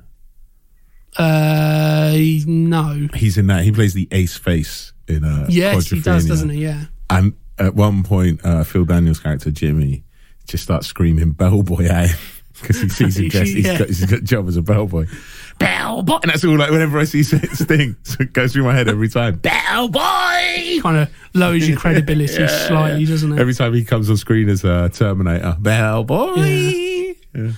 Some other names. So Matt Dillon. As Reese. As these are all These for are all Kyle Reese, aren't Yeah. Uh, yeah. I actually think- think, Matt I Dillon could thought- do that. I think he Drugstore could. cowboy era Matt Dillon for sure. I think he was a little bit too young in '84, though. I guess so. Yeah. I mean, yeah. Rumblefish was '89, Such a good I think, movie. and he, he's pretty young in that. Late eighties as So, well. yeah. I mean, Matt Dillon has one of those faces where he looks older than his years anyway. He's got a classic face. Yeah. Yeah. Uh, Mickey Rourke, pre all, pre all the uh, Botox and everything. Again, and Mickey Rourke is he's a bit too he's a bit of an enigma to me. He's a bit too uh Never yeah. get a read on him. Yeah, a bit too much like Bruce Willis for me. I think physically. Uh, Christopher Reeve, Superman himself. No. No. I, I mean, the problem is you're just going to compare him to Superman, aren't You're you? just gonna, yeah, it's going to be Superman versus a Terminator at You're that going to point. expect him You to know what I mean? open his shirt and then. Dun, dun, dun, dun, Yeah. dun. It's going to be Superman versus the Yeah. Terminator, isn't it? Yeah. That sounds like a good movie. It won't be. It kept- I'd watch it though. Let's be honest. oh yeah, yeah. I'd pay good money for that. Kurt Yeah, Russell. It, would be directed by uh, Snyder, though. It'd be terrible. the movie you've always wanted to see done badly, but it's all right. It's a four-hour-long cut of it Yeah. if you want. in black and white, Yeah, just to be pretentious. yeah. Uh, I was yeah, just randomly said the name halfway through your your speech on uh, on there. Kurt Russell. Kurt Russell. Um, I like Kurt Russell. I think he could do well in that role. how old would Kurt Russell be at that point? So this would have been around the sort of time as Escape from New York. It's early Oh, eighties. he's got so much charisma, though. Again, um, I don't want to keep labeling them all with the same fault, but Kurt Russell is Kurt Russell. I love Kurt Russell. He's amazing, but he's he's like an electric light bulb. He, sh- you know what I mean? He shines. You know. Yeah, I'd like to see him in the role just to see what he could do with it. To be fair, I am comparing him to um, Michael Biehn's. Uh, to Hicks's performance, so I mean, it's, trying to view it in its own in its own right, I suppose. Maybe, maybe. And then uh, the last one. This is for the role of uh, Sarah Connor, Mm-hmm. uh, Rosanna Arquette, who uh, played Jodie in Pulp Fiction. Yeah, yeah, she, yeah, probably. I think when you get an iconic movie like this, it's really difficult to see anybody in any in the roles. You compare, you, yeah, you you com- you're Some comparing performances rather than thinking them uh, of them as Yeah. a different version. You compare the, the performance, and you.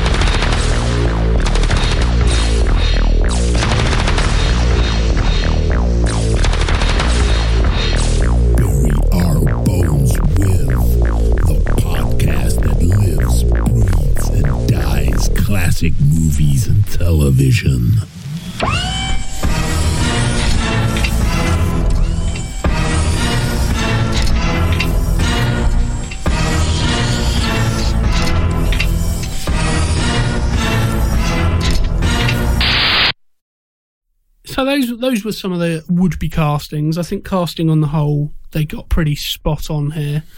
Uh, There isn't one I yeah. There's, there isn't one that I want to change. Do you know what I mean? When I watch it, I don't think ah I think he's letting the team down. I mean, you could you letting the team could change the roles uh, of Lu- Lieutenant Traxler and Vukovic. I don't want to though. I don't want. Yeah. I'm I'm with you on that. I think you could change them, and it wouldn't make too much of a difference because they're not very big in the. But it does. It brings in that little moment of brevity and that little bit of lightness comes in when they Yeah. come in. And uh, like you say, there are other actors that are capable of doing that, but it's it's done so well. You know. So shall we move on to some uh, other little trivia tidbits about Yeah, the yeah. about the making? So the the Terminator vision, for lack of a better phrase, when it's through the perspective of the Terminator, Mm. obviously looks quite futuristic, looks pretty cool. Mm-hmm. Was actually taken from the uh, coding from the Apple II operating system. All right. Apparently so. It shows a dump of the ROM assembler. So anybody who does any coding or any technical stuff will know what that means. To me, that may as well be a different language. Yeah. But again, it, it, it fits, doesn't it? It doesn't. It, it looks pretty futuristic. Yeah. Yeah. At the It's- same time, it's- as not. It's interesting. I was I kept waiting for it to pop up throughout the films. I couldn't remember when it first does it. Um, and then it does it, and I'm like, oh yeah, this, yeah. I remember I- like the first time I saw that. I remember being really taken with it. You know what I mean? Like, oh, that's that's what you see. That's what the Terminator sees. Oh, you know, it's like it's a nice. Again, it's those little touches in a movie. It's those little touches, like like the fact at the beginning of the movie where like um, they think it's a serial killer knocking off Sarah Connors. They're calling him the phone book killer and all this sort of stuff. yeah. Such a Moidering. blase way, blase way of saying it. I hate the weird ones. Um, yeah, and they, they're, they're naming him the the uh, phone book killer, aren't they? And I think that's just that in itself is a really nice touch in the movie. It just adds a little bit that the fact that he's going through the phone book one by one, and the fact that they, they all cotton onto it quite quickly as well. The police and even uh, Sarah Connor goes when she this is it the second time she hears that Sarah Connor's been killed. Yeah, she And goes to the Sarah- phone They book. say the middle names. Sarah Ann Connor, Sarah, you know, Sarah Connor, Sarah Ann Connor. I think she's Sarah J. Connor. And she goes, first thing she does is go to the phone book and see she's next on the list. And I don't think it's mentioned in the in the TV on the news report that they think it's got something to do with the phone. And they just say the names and she goes straight to the phone.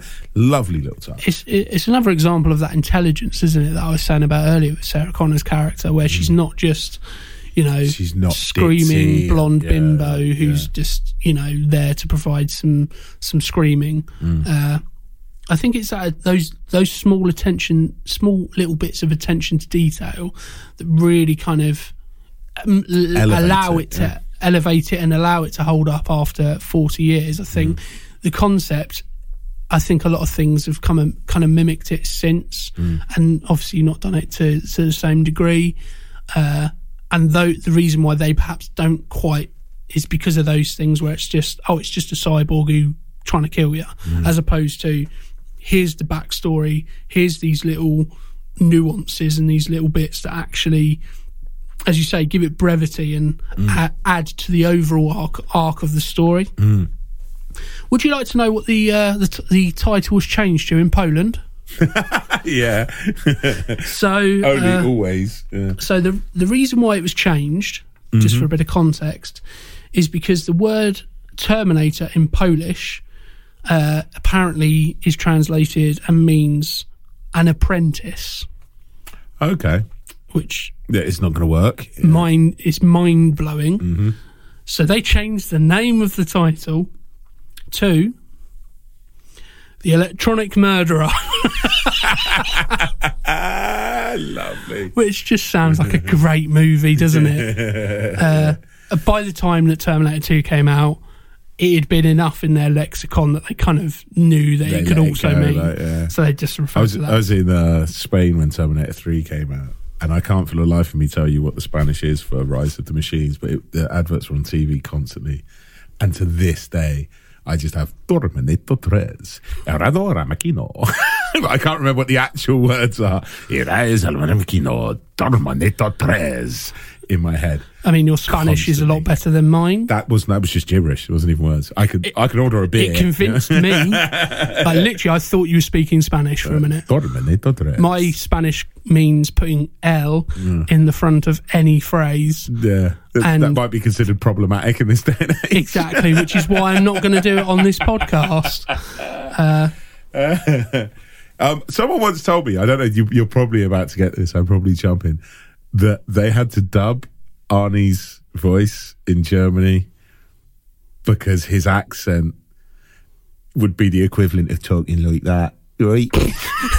I didn't know that. Someone told me That this. is hilarious. Because I, I, I, I'm a killing machine, right? I guess it's like farmyard, like where he's from Bavaria is like the Hicks Hicksville, Wow. and like they just couldn't have a killing robot walking around with that accent all the time. Your clothes. I'd like an Uzi 9 millimeter, please.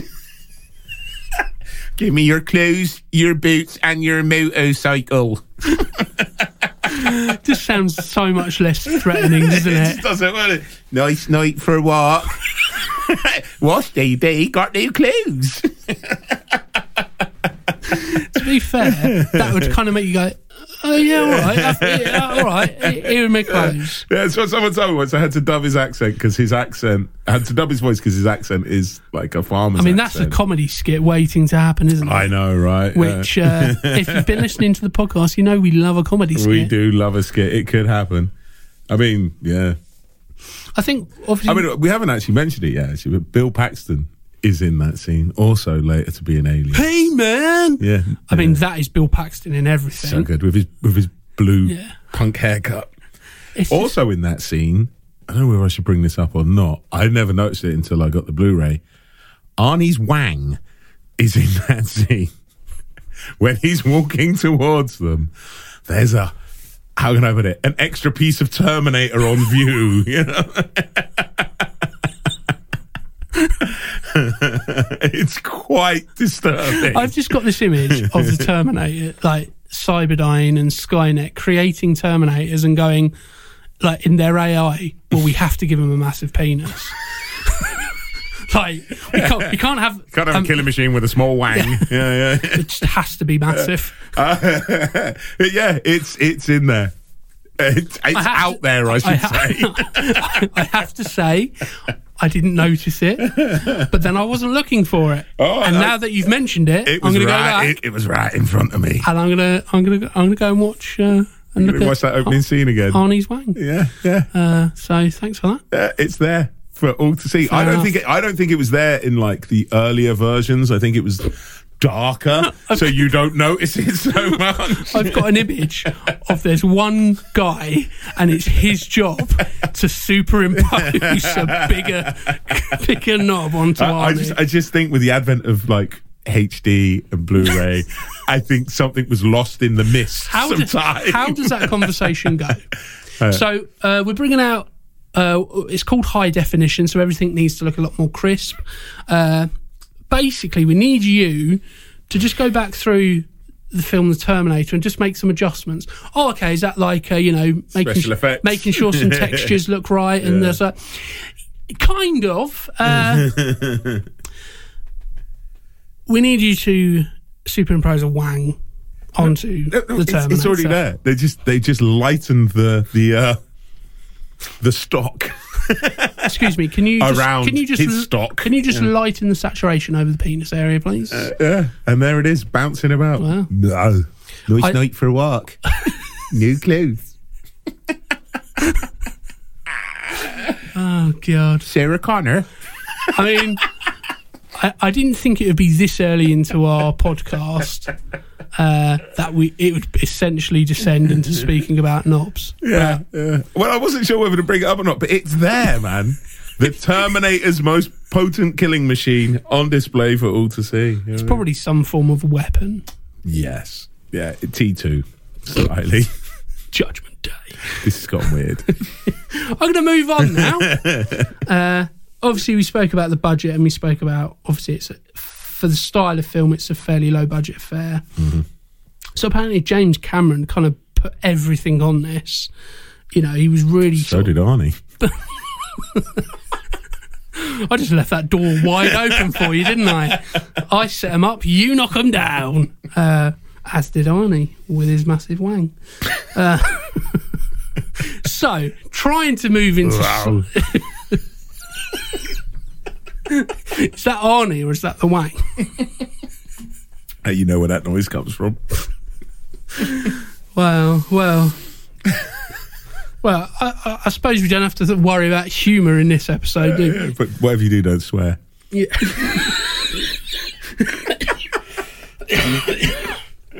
oh, we have our standards, don't we? So yeah, he he, he banked a lot on this, have you know, being successful, Didn't it come from a fever dream, didn't it? something like that. Uh, Uh, he had flu or something. And I mean, we hear stories about these things happening in in people's dreams. We spoke about Spielberg with Poltergeist and those, you know, the tree and uh, and the clown were things that he dreamt about and scared him. Uh, so, you know, I think a lot, a lot of the time our dreams are kind of just endless, kind know- of creative scapes to just explore things. you know the story about um, Cameron and the Predator? Like, so you know, the Predator film was being made, and the, originally the the puppet was awful, and it was John Claude Van Damme. Jean Claude Van Damme, right. uh, it's Big red, big so red bad, isn't it? Yeah, and they they I think they hired a new special. I don't think it was the same special effects bloke. I forget. He's a legend, and I apologise. I can't remember his name off the top of my head. And he was on a plane, and on the plane was James Cameron, and he was sketching stuff out. And Cameron said to him, "What you working on?" And he told him, and Cameron went, "Do you know what I've always wanted to see? Mandibles." And boom, the Predator was born. Wow. Yeah. So all the dreadlocks and fishnet stockings, that was this other fella, right? I've never, I've never made the connection to fishnet stockings for Definitely has fishnet stockings on. There's definitely And some sandals. fetishes being explored in that, sandals, isn't it? yeah. Got sandals on, fishnet stockings. Maybe that's the new Predator. They just need to put dreads. socks with the sandals. yeah, yeah. But yeah, the mandibles. Apparently, it was Cameron. I've always Wow. wanted to see mandibles, and he went, "Oh, that's a good idea." And thus, the predator was Brilliant, born. isn't it? Uh, Uh, yeah. but yeah, he, you know, he, he he really needed this to be a, a success. Mm. Apparently, he was living in his car. wow. He didn't have, a, you know, didn't have a home, and he was kind of, you know, wherever they were shooting, I'll go park up somewhere and I'll sleep in the car. Yeah. Uh, and you do hear that quite a lot with with directors who would Didn't Cameron cut his teeth making blue movies, or at least raunchy? I think there was Pira- a Piranha film. I think he made. No, I think I thought he learnt his trade on on blue. Well, now the conversation we just had makes even more sense, doesn't I, it? unless I'm remembering that wrong, I'm sure he like that's how he learnt his trade on sort of slightly raunchy movies. I could I apologise if that's wrong. Well, I haven't been able to verify that, but Yeah. uh, perhaps he did. Perhaps. While he slept in his car. That's interesting. I didn't know he was that down on his luck when the, when he was making Terminator. Yeah, I think it was just a case of he put everything into the film. Uh, there's even the story of when when they were making it after it started to become a success. Obviously, he held the rights to it. Nice. and he sold the rights to Kathryn Bigelow's wife. I don't know if his wife at the time, but his girlfriend at the time. Yeah. Subsequently became his wife. Catherine Bigelow sold the rights to it for a dollar Wow. and was like, that way, it doesn't go in the hands of of, a, of the corporate machine. Uh, and Kathryn Bigelow, just little shout out, she's a great director in her own right. Okay. Uh, Strange Days, Right. she won yeah. an Oscar for the Hurt, Hurt Locker. Yeah, yeah, of course. Yeah, great director. And, and to be fair, if you're married to James Cameron, just listening to him, not that not that I'm saying her skill comes from James Cameron, but just having I'm sure he would have been soundboard, attracted to a, a the, the That talent creative as well. element of yeah, it, yeah. Uh, but yeah, apparently he sold the rights to it for a dollar, and then And which is why we've never had any terrible sequels. I think I, I think after the His second one came out, not quite work. she then sold him back to him for something like twenty million or something because he obviously he had the money then. Mm. Uh, yeah. I just think it's you know I think that comes across that there's so much riding on this that e- almost every element is there's so much thought and effort that goes into it, and I think I think that's where you know we've spoken about a little bit in in general terms the sequels. I think that's where most of the sequels kind of fall down is that they don't have that passion and that kind of uh, that focal point of somebody going you know what? This has to work and i've got this singular vision and i'm going I've to do everything, riding on yeah Uh, this, yeah. I mean, the sequels scream of studio interference. They, they, it, they scream of made by committee, but it's not the second one, obviously, because Cameron don't put up with that sort of stuff. You know, um, by the time you get, I don't like the third film. I don't think it's very good. uh, the only thing i like about the third film is is the ending Oh, what when Judgment Day actually happens? where, that happens i think i think that that was a bold move i think it would have been yeah, very easy for as you say studio meddling to have a happy ending Yeah, and I just did. go I didn't like the casting. Yeah, Nick Stahl wasn't particularly great as John Connor. I mean, Claire Danes, she's a great actress, She's a great actor. yeah. uh, didn't really particularly like. I mean, I I think across the board it was just. I especially didn't like the Elton John glasses joke at the beginning. Um, I, I don't like the third film. was I mean, like Salvation, Salvation. I think it. I think is great the because much maligned Salvation is a because great it, movie. it it you know we spoke about earlier about you know do doing something different. I think it by that point it had to do something different because we'd seen Mm. we'd seen essentially three films of the same formula, Mm-hmm. one and two, but the second one you kind of still on board. Banged my watch on the desk if you heard any clanging there because I'm getting so irate. Uh, by the Passion. by the end of the second one, you kind of you're looking for something a little bit different by that Yeah. point. Third one just does the same again, not as well. But it, it picks up where the second one left off in the terms of, you know, I said earlier about Terminator 2 being the death of the franchise. And what I mean by that is that there's kind of a twofold reason. One is that it's so good every subsequent installment is trying to get to that level again. And unfortunately, with with any film that is well loved and is is high regarded, it's it's capturing lightning in a bottle, and it's not going to happen. Mm. The only way, really, I think you can properly kind of capture that same magic is to do something different and take it in a new direction and do something a little bit You have to be brave because you have. To, that's the thing, though. You think about the second film; it is a completely different direction from the first film. Is the first film a horror movie? Is it a sci-fi movie? The second film's an action movie through and through. You know, it's a sci-fi action. every, everything's bigger and better, isn't it? Hundred percent. It's you First know, film, it is it's sci-fi horror. It has those horror elements. It has the jump scares. It has the you think he's dead, he's not dead, hundred and one times. Um, it has the final girl. it has the final girl. It has so many, and it's a it's instead of a.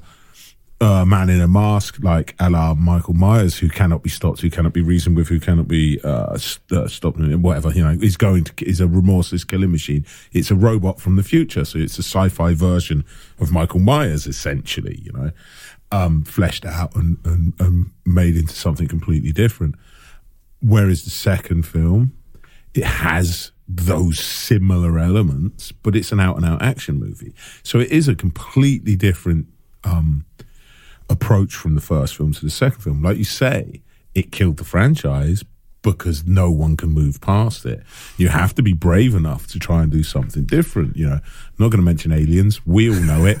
You know what I mean? If you don't know it, look into what Alien 3 was supposed to be and what it ended up with. No fault, no fault of Fincher's, you know.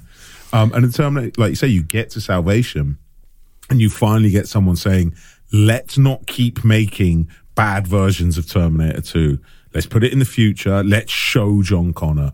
Let's show robots. We, we've got technology that can do this now. Let's do it. And I think it's a good movie. It's bleak, uh, which I think is the main criticism leveled at it. It's like 20 miles of bad road. There's not much humor in it and all that sort of stuff. That's not what I was looking for when I watched it. I watched it. I love that movie. I especially like the the surprise ending where the T uh, eight hundred or whatever it is they're calling it at that point turns up, and it's like it's around that birth of really good. We've stuck his face. I wonder actually, I haven't seen it in a while. I wonder if it still holds up. At the time, it was superb. You're like, oh my god, there's Arnie's face on on, and it's old Arnie's face. It's not. Uh, sorry, the young Yeah, Arnie's face, older with the, the- with, yeah. with, the, with the side part in. Yeah, and it's know. and it's superb. And I was like, I remember watching that in the cinema and just being like, oh, you no way, that's amazing. Um, got panned, didn't do another one after it, and then you get to Gen- Genesis, which there's like five minutes. Ooh, so bad. There's five minutes where it's like, okay, I can get on board with this. The beginning five minutes. The beginning five Yeah, yeah. minutes because it's essentially it's it's Is that hang on? Is Genesis the one where they go back and they replay the first? Yeah uh, they redo number one Yeah, for the that first bit five is minutes. amazing. It- Sorry, yeah, it- that is. So and I th- I think that's where James Cameron he produced.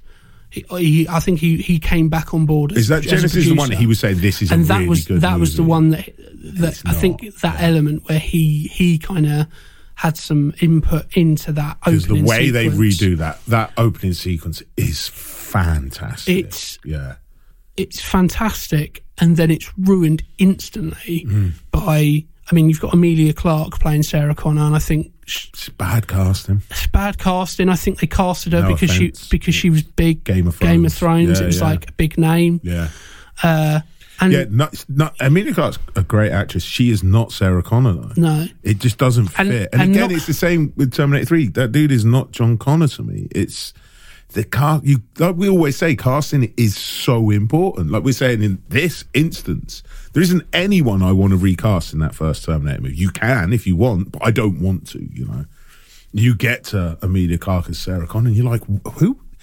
That is that reeks of bean counting. You know what I mean? Yeah. That reeks of she'll bring an audience with her. Never mind whether she's right for the role. She'll bring Mm. those Game of Thrones geeks into the cinema, you know, which I don't think happened. and the same with uh, oh, what's his name, Matt, uh, Doctor Who. Oh, yeah. Yeah, Him. I I, can't. want to say Matt Berry, but it's not his name.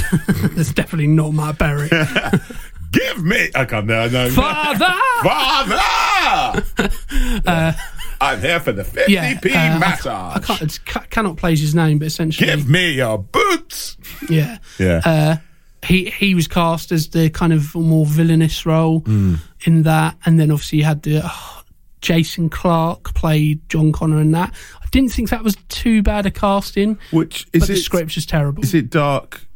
What's what's the last one? Dark? Fate. Dark Fate. It's not Dark Future. It's Dark Fate. Yeah. And that's when you see Terminator Two Irani kill off. um What's his name's John Connor, isn't it? Edward Furlong. Edward Furlong. Yeah. Who um I was he ever even considered for Terminator Three? Was he in too much of a state at that point? I think I, I think he he was in a quite big state. Yeah. 'Cause he's he's not Uh, I doing mean- too well, is he? You know, um, or wasn't around that period, I think. But No. yeah, so casting's so important. Yeah, so sorry, Emilia Clarke, Terminator, uh, Dark Genesis, yeah. Genesis. Sorry, Jeff, blimey, yeah, that's Genesis. Yeah, no, that opening sequence is amazing, and then like you say, it falls off so quickly. It's, it, again, it's like it's like for that first ten minutes they had that passion, Mm. they had that. Let's do that and let's put a twist on it, and then the rest of it was just like, oh, pseudo interference. It didn't make sense. Mm. John Connor's now the bad guy. What? That doesn't make any sense at all. It just it just doesn't have any have any substance. And you know, going back to Terminator Two killing the franchise, the one part of it is everything's trying to top it. The other hmm. part of it is by is putting. Uh, I think it's a genius move, but it also spells the downfall. Putting the Terminator in the role of the hero means that you know that comedy that we were talking about the comedy elements for the terminator are that he's he's ruthless and it's brutal you know like in the when he goes into the club and there's a dude who, who tries to stop him going in and puts his hand on him mm. i i find that hilarious because it's the way he just grabs his hand doesn't even he, he mm. gives him a very quick glance but it's just that mm. just that get off me what you Yeah. doing you know that that's funny but Yeah. not because it's played funny. As soon as you put him in the hero role, what happens? Oh, he start he starts having a catchphrase, "Hasta la vista, baby." It's you know trying to do the smile, and so mm. all of those elements where you go. Is that the third one where he's trying to smile? No, the second one's So where he's trying to smile. second one? Yeah, he tries to smile and he looks at Edward Furlong and he does that weird kind of thing, which is quite funny and it works in the context of Terminator 2. Yeah. But because of that, it then very quickly leads on to where you get to a Terminator 3 where he puts on the Elton John sunglasses Mm-hmm. and suddenly we're, we're now laughing at this killing machine. Yeah. And so what, you know, and I think as well, Apparently, Arnie got quite um quite insistent that he wasn't shooting enough people in the sequel, and you know the he'll live. That was put in because Arnie was like, "I haven't shot anyone. I need to shoot someone." and he's like, and he's quite insistent. I'm Arnie. I shoot people. I should be shooting. They're like, well, "You can't kill anyone." And that's so that's when they wrote that scene, which is a great comedy moment. As you said, you wouldn't kill anyone. He'll live. Because he kneecaps him, I think, with his gun, doesn't he? Yeah, hey. Yeah. Uh, yeah, it's great stuff. But yeah, they say once you start in, introducing those elements of humour, you've got to be very careful that You're doesn't walking a veer fine into line, aren't you? Where it go- ends up going. And I think, you know, oh, I love the Terminator franchise, and you know, I've said in many, many a time, if it's got Terminator on it, I'm paying to see it because it, I love the franchise. But I've had, I've had an idea knocking about as to as to how it should should go. I think the first thing they need to do is they need to forget about Arnie because he's unfortunately too old now. I think he was too old for three I think I agree. you yeah. know, two, he was I think in his mid forties, hmm. And so and but he still he still looks the part. he looks good in that movie. As soon as yeah. you get to 2003 and he's in his mid 50s, and it, yeah. you can just see he looks a little bit tired, and so that doesn't make sense in the context of a, an AI trying to create an ultimate killing machine. Mm. I think they try to explain it like he's an So old why do, model. why do they keep making the same looking model when they're supposed to blend in all the time? Because obviously in the But first also, one, why do they make the why do they make the old model but put Older. but, but yeah, you know, it, it, well, they, they try to explain this in I think in Genesis, don't they? Like the flesh ages, but the bit underneath doesn't, and all that sort of stuff. Um, uh, you're finding a reason to accommodate. you're him, making excuses, you at know, that point, and, aren't you? And I, right. you know, yeah. He, he's vital to the franchise Because they do a really good job in the first one, actually, when we are talking about the scene earlier, when the Terminator uh, breaks into their barracks in the future, when you're seeing it as a flashback of the future. Um, she says this in a minute. You're talking about things I haven't done yet in the past tense, and it's driving me nuts. Yeah, Yeah, is a great line. Um, that Terminator is obviously not Arnie, but it's a Terminator. So you already go, oh, they look different. The Terminators look different. It makes sense. He still Yeah. looks. He has a Arnie vibe about him because he's a big, muscular, killing machine type thing. going know he's got his red eyes later on and all that. Um, so they've set it up already that they don't all look the same, and then they keep pushing this premise of, oh well, we I sent.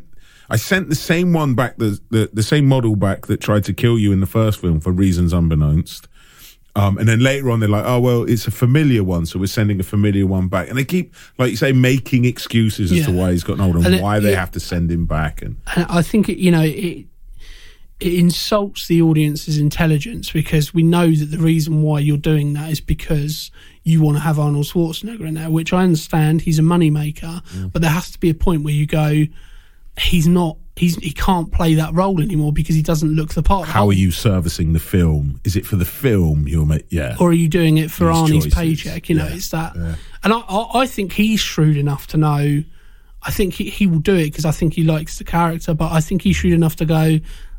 I, I don't need to do this anymore, and I, I don't think I should do how this is anymore. Like seventy something. Isn't he? late sixties at the least. Hmm, don't have Yeah, the, his he's exact gotta be in age his to me. But yeah, But as I say, I, I've had this idea knocking about, and I, and it, it surprises me that nobody's thought of this before, or at least thought of this and actually it hasn't have come up like. uh, because. So what I would do is, you know, take take what worked and add a little bit of a twist to it. So what worked about the first two is it's a Terminator being sent back to protect somebody. Oh, sorry. First one's Terminator going back. So what I would do is first of all recast the Terminator, mm-hmm. and I about ten years ago, before The Rock became The Rock in everything. Yeah. When he was just starting out, I thought he's got the look. He doesn't need to do too much. He can kind of do it. Since that point, I've moved on from that idea. You have to at this point, yeah. and I would cast. The Rock has already got to Terminator 2. Yeah, you just expect him to do the yeah, people's yeah, yeah, eyebrow. Yeah. Uh, I would cast, and I, uh, for the life of me, I can't remember his name, but he's the dude who plays Reacher in the Prime series. You've mentioned this to me before, and you're spot on. there's yeah. Mm. literally a scene in there where he's just walking up a road, and I was watching it, and, That's and I was going, I think, isn't it? I was going, hang on a minute, and I muted it and then played the Terminator music over the top, and I was like, that works for me. He's got that look. He's a good actor as well, so he can add those elements that Arnie did as well without it being just a carbon copy. Mm. So I'd cast him in the role of the the Terminator, and I'd keep the Terminator being the being the villain of the piece. Mm. What I would do is you keep sending them back to kill John Connor or to kill Sarah Connor. I would go back and have the AI figure out, okay, well, we can't kill John Connor. We've tried that, didn't work. We've tried to kill Sarah Connor, that didn't work. So let's try and kill Sarah Connor's mother. Mm-hmm. So you set it so she's 18 in 84, so what, mid 60s? Yeah. Immediately, It already sounds bad, but I know, uh, already I hear a bad comedy. But sorry, carry on. but immediately you've differentiated it from something from it's the same concept but it doesn't look exactly the same I, I agree with exactly what you're saying, but I would go mid seventies and maybe. I mean, I mean, then you're getting into child, in- child killing, then, but it might be a bit too heavy. But no, I think you're right. I think the problem, with, the only problem is the only problem I have is when you say mid sixties, I just hear a lot of bad hippie jokes in my head, sort of thing, like bad hippie acting. Like I see everyone walking around going, "Hey man," you know, and all that sort of stuff. If you can avoid that, the three punks in the, in the 80s is going to be hey man Yeah. don't worry Yeah, yeah. avoid yeah, avoid smoking a, a big doobie. Hey, no clothes tonight, man. Yeah. Watch night, bro. Yeah. Yeah. If you can avoid those avoid- pitfalls, avoid it those would work really well, yeah. because I think it, it differentiates itself from from the 80s and from that look Mm. enough, but it's familiar because you've got that same concept. I think the more that they try to go forward in time and do it, like if you've done it in the 90s, Mm. it's not going to be too dissimilar from the 80s. Obviously, you're going to have 90s stuff, but it's not. Everybody's going to have long hair and listen to Nirvana. It's not going to be too dissimilar to, yeah. you know, what, what we've seen before It's a really good idea.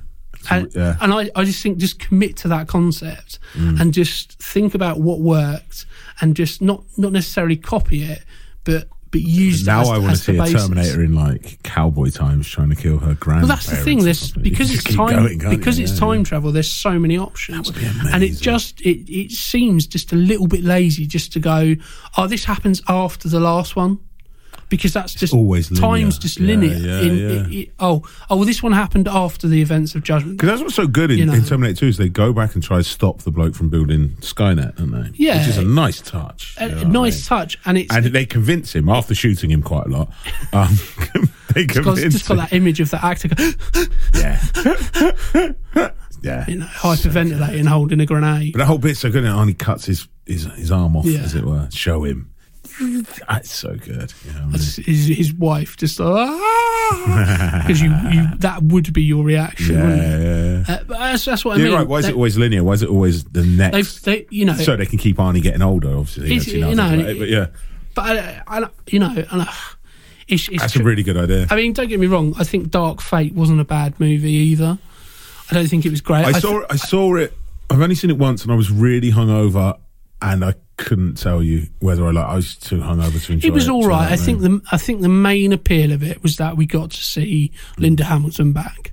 which was a nice touch. Yeah, and I think the casting again, I forget her name, but the casting of the, the the Terminator. yeah the lead in that. Yeah, I thought that was good casting. Mm-hmm. She But I th- again, I think you, and I think perhaps you know with Salvation, I agree. I think it's one of the better sequels. I think it probably, I think it's third place in terms of the the hierarchy of films.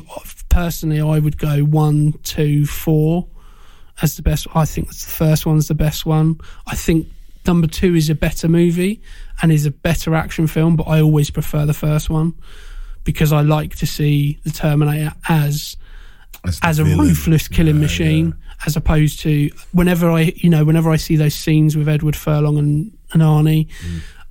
All I can think of is where the, where the series ended up. Soured. It sours it it's for going, me. Yeah. I still I love the movie. Don't get me wrong. I think I'm two one four. I might be one two four. I, yeah, it's a tough call for me. Uh, they're two very different movies, um, one and two, and both amazing in their own rights. But I guess one is the original. It's got to have the edge on it. It's got to be one over two. It has to be. Hasn't got Guns N' Roses ruining the soundtrack either. I love that. That's a great song. What do you mean ruining?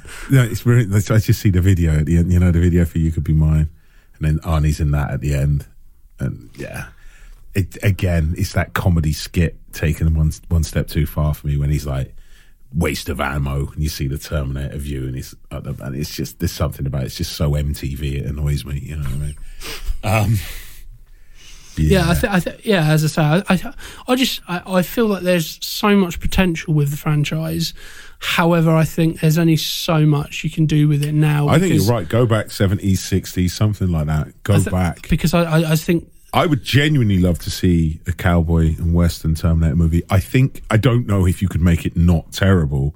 Find someone to write it. you're veering a little bit into Westworld. It's there, a aren't you? little bit, yeah. It's a little bit. As long as you get little Yul Brynner in it, you'll but be all if you made, if you played it like uh, like more of a horror type movie than an action movie, I think you might be able, there might be something there. But I really like the idea of going back to the sixties, as long as you avoid all those pitfalls of the obvious Yeah. jokes. Do you know what I mean?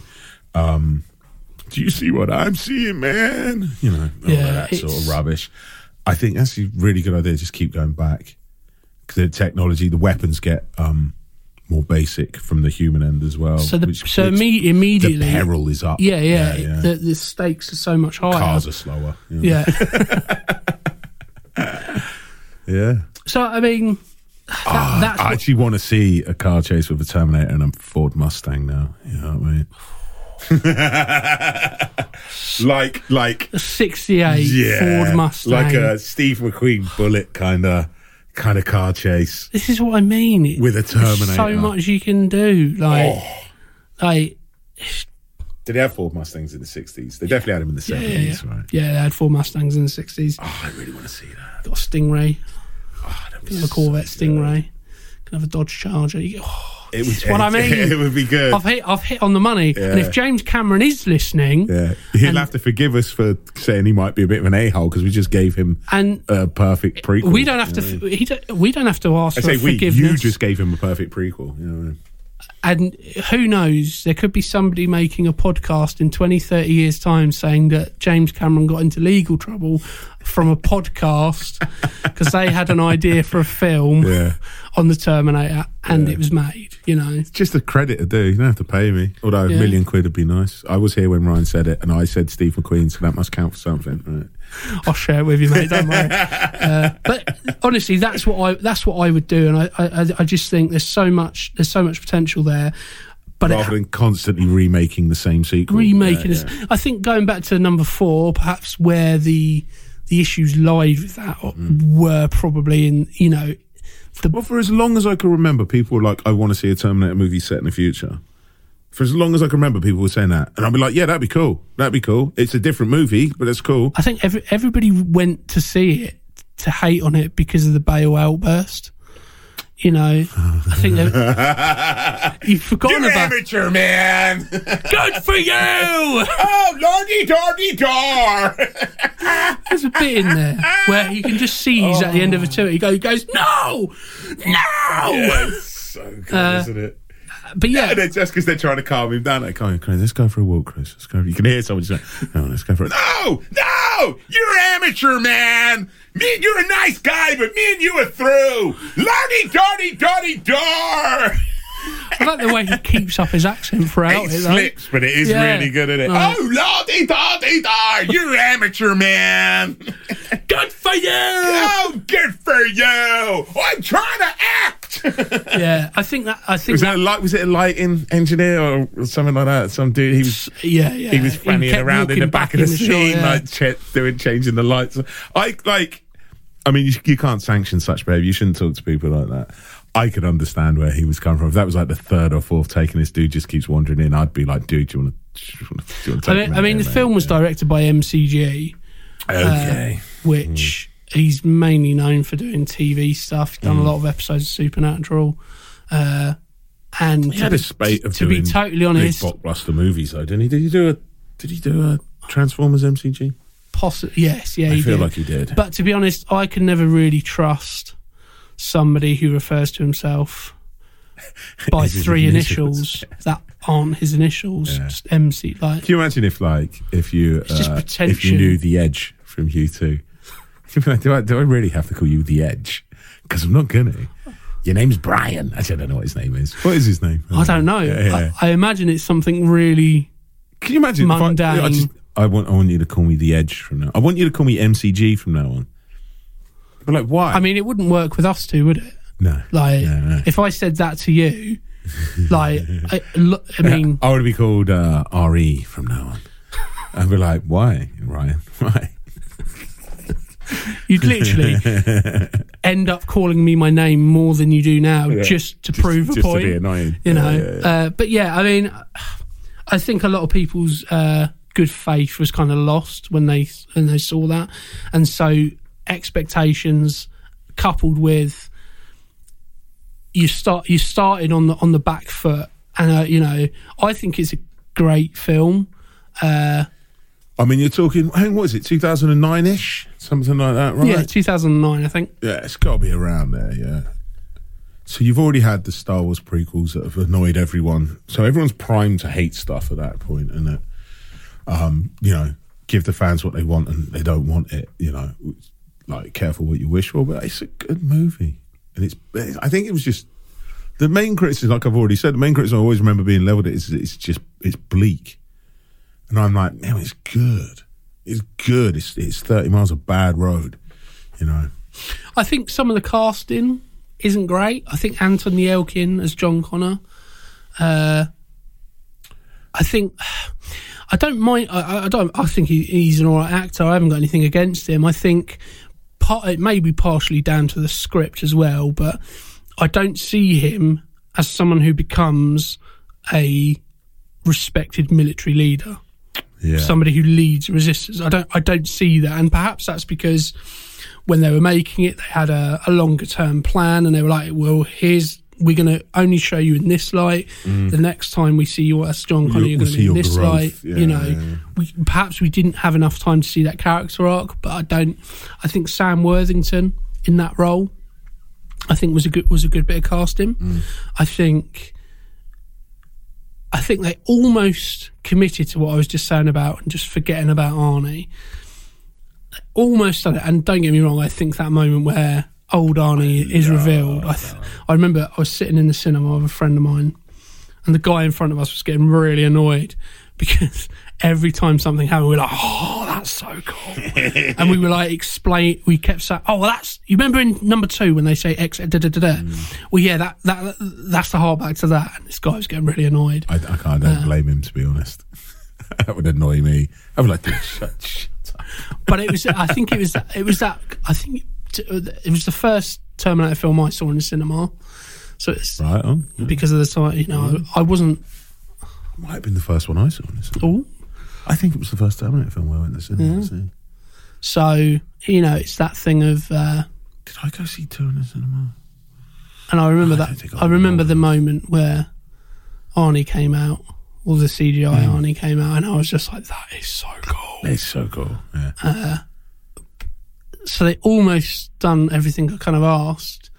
I don't think it's a perfect movie, but I think it's I think it's the best the best of of the rest. the best. Yes, perfect. You know, yeah, exactly. uh, best of the rest. Yeah. You know, Genesis first five minutes it's not too bad, and then it just goes down. They Mm-hmm. some reason they choose Sarah Connor to refer to that Terminator as Pops. Yeah. Because that's what we need. We need to humanise the the, the yeah, I, ruthless I, killing I machine even struggle more. to get from the Sarah Connor of two to the Sarah Connor of five of Genesis. It's because they're not the, same character. I'm like, how did her character change? Like that's the, the, the two don't jar. Because in two, she's like, And then when you get she- to- she's sorry. militant to the point of And she's a bit nuts. Yeah. yeah, yeah. You know, it's al- understandably so at this point. It's almost and then you get to Dark Fate, and it's like, yeah, that's that's how I imagine she would be. You know what I mean? Like, a little it's like the ha- it's, it's like the franchise has to make a mistake before they realise. Like, oh, oh, we made a mistake with that Sarah Connor. Oh, now we do the thing we should have done that time. What's the Sarah Connor like in the, the TV show? The Sarah Connor. Apparently, that was quite good, quite well received. it, I never, I've never seen. Obviously, that was played by Le- Le- Lena Headey, who's I think is a, is, is a great actress. yeah. and I think the main Terminator in that, or the equivalent Arnie Terminator that protects the two, Mm. is a female Terminator, which again I think is a shrewd move. I think in, in the third one, I think having having a female Terminator is is a great move. Mm. The problem being is immediately you've you've uh, you've sexualized the Terminator by having the, you know the boob inflating scene. Oh, I It's just so- that's in there. it's just yeah. like- yeah, it's so unnecessary. It's like you've undone all the hard work of having strong female characters mm. in one moment, and it's like by that point I've already lost. I've already lost the good faith that I had mm. because I've seen the Terminator wearing Elton John and saying "talk to the hand" mm. in a you know i i in a gay bar. It's like okay, why did we need to see that? Yeah. You know. Uh, Yeah. Oh god, I actually the more I think about, about the talk three, to the the- hand. the I'd it gets. Yeah, I'd forgotten about the talk to the hand bit. Yeah, you know. Uh, yeah. It's just unnecessary. They say that once you start down that road of having to give him jokes and comedy value, it's so easy to fall into really just bad jokes. you Yeah. know. You can get away with a lot, of, lot of stuff in a movie being off, but bad jokes you can't get away from. I think as long as things, and look, I don't think anybody I forgot about the boob inflating scene. so well. bad. Yeah, yeah. So- just to get out of a parking ticket. Yeah. Why would why She's would the Terminator not just kill? She's a killing machine. Remember the scene? Wrong. Yeah, yeah. There you go. That solved that problem. And he walks up to that copper in the first one and steals his car, just bashes his head against the car and drives off in his car. you it's know, like yeah. Mm. you've you've got all the recipe there, and you somehow managed to to nose it up. Mm. Just don't get it. Uh, but you know, I think the legacy of of of, of the franchise is. I think we're at, we're at a point, unfortunately, where I think fingers have been burnt too many times. Mm. Uh, I think if you'd have done, I think before Genesis, I think that was the point where you had the opportunity to really sort of like do essentially a, a new trilogy. Mm. You know, do take the Planet of the Apes, you know, way forward and yeah. you know do it, do that. You know, though that trilogy is a great trilogy. Things were kind of just at the cusp. Well, remakes have always happened, but essentially, when Genesis was out, it seemed to be they were a heavy influx going back to an uh, you know an old intellectual property, remakes, reimaginings, whatever you want to call them.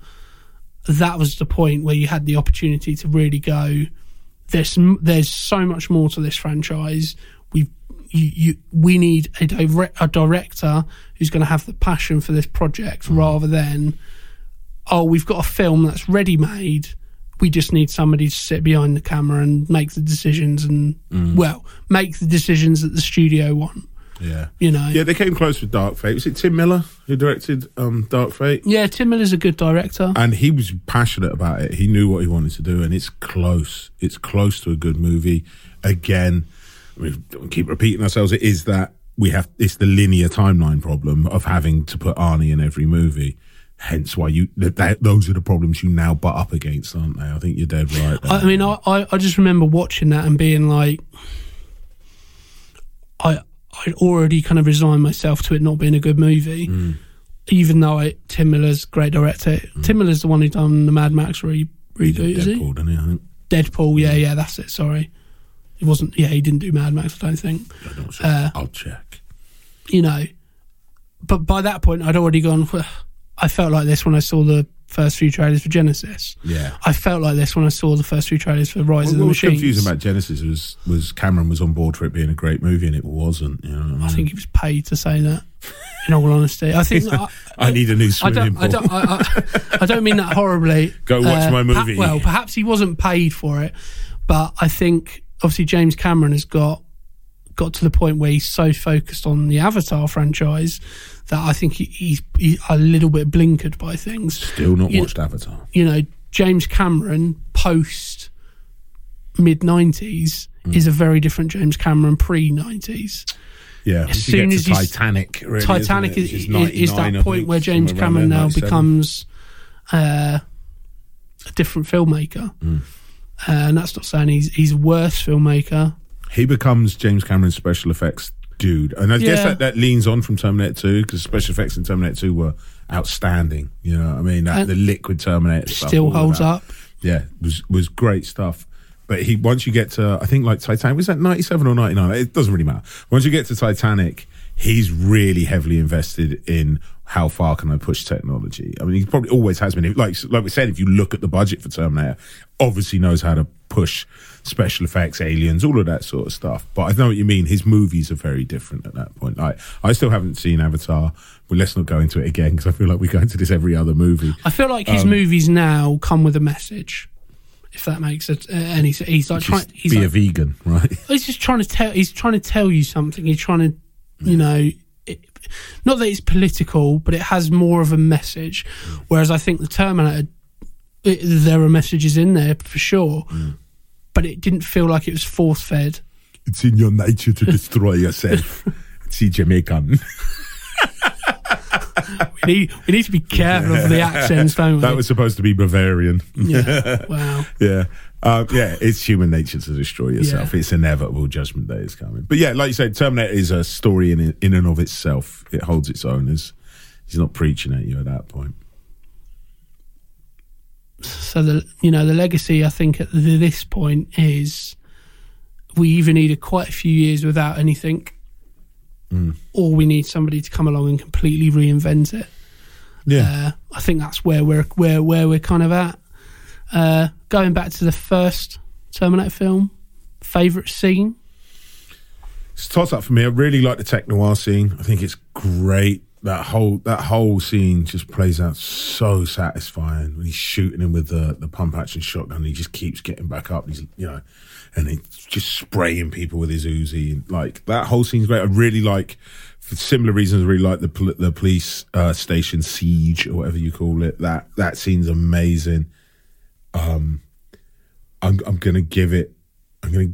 I think the problem is this movie has so many iconic lines and moments. There's a storm coming, you know, all of those little lines and scenes that, that drop in throughout the movie that will carried on throughout the franchise. I'll be back, all of that. Um, I'm gonna give it to uh to the the pawn shop scene.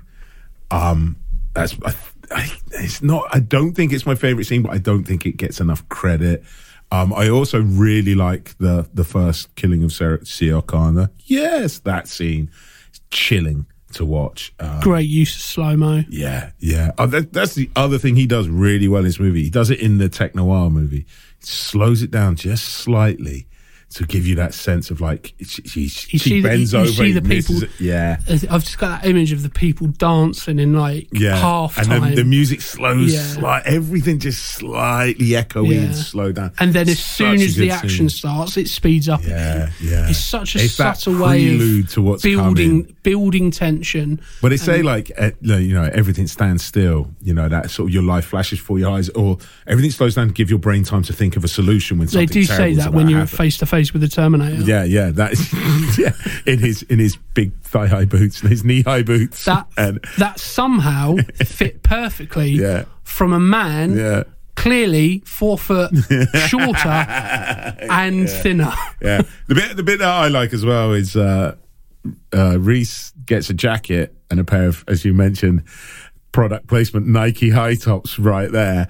Um, and then in the next scene, he's got a t-shirt from somewhere, but he spends the entire film in that tramp's trousers, right? In that home, sorry, homeless person's, tra- that housingly challenged person's trousers that must stink, right?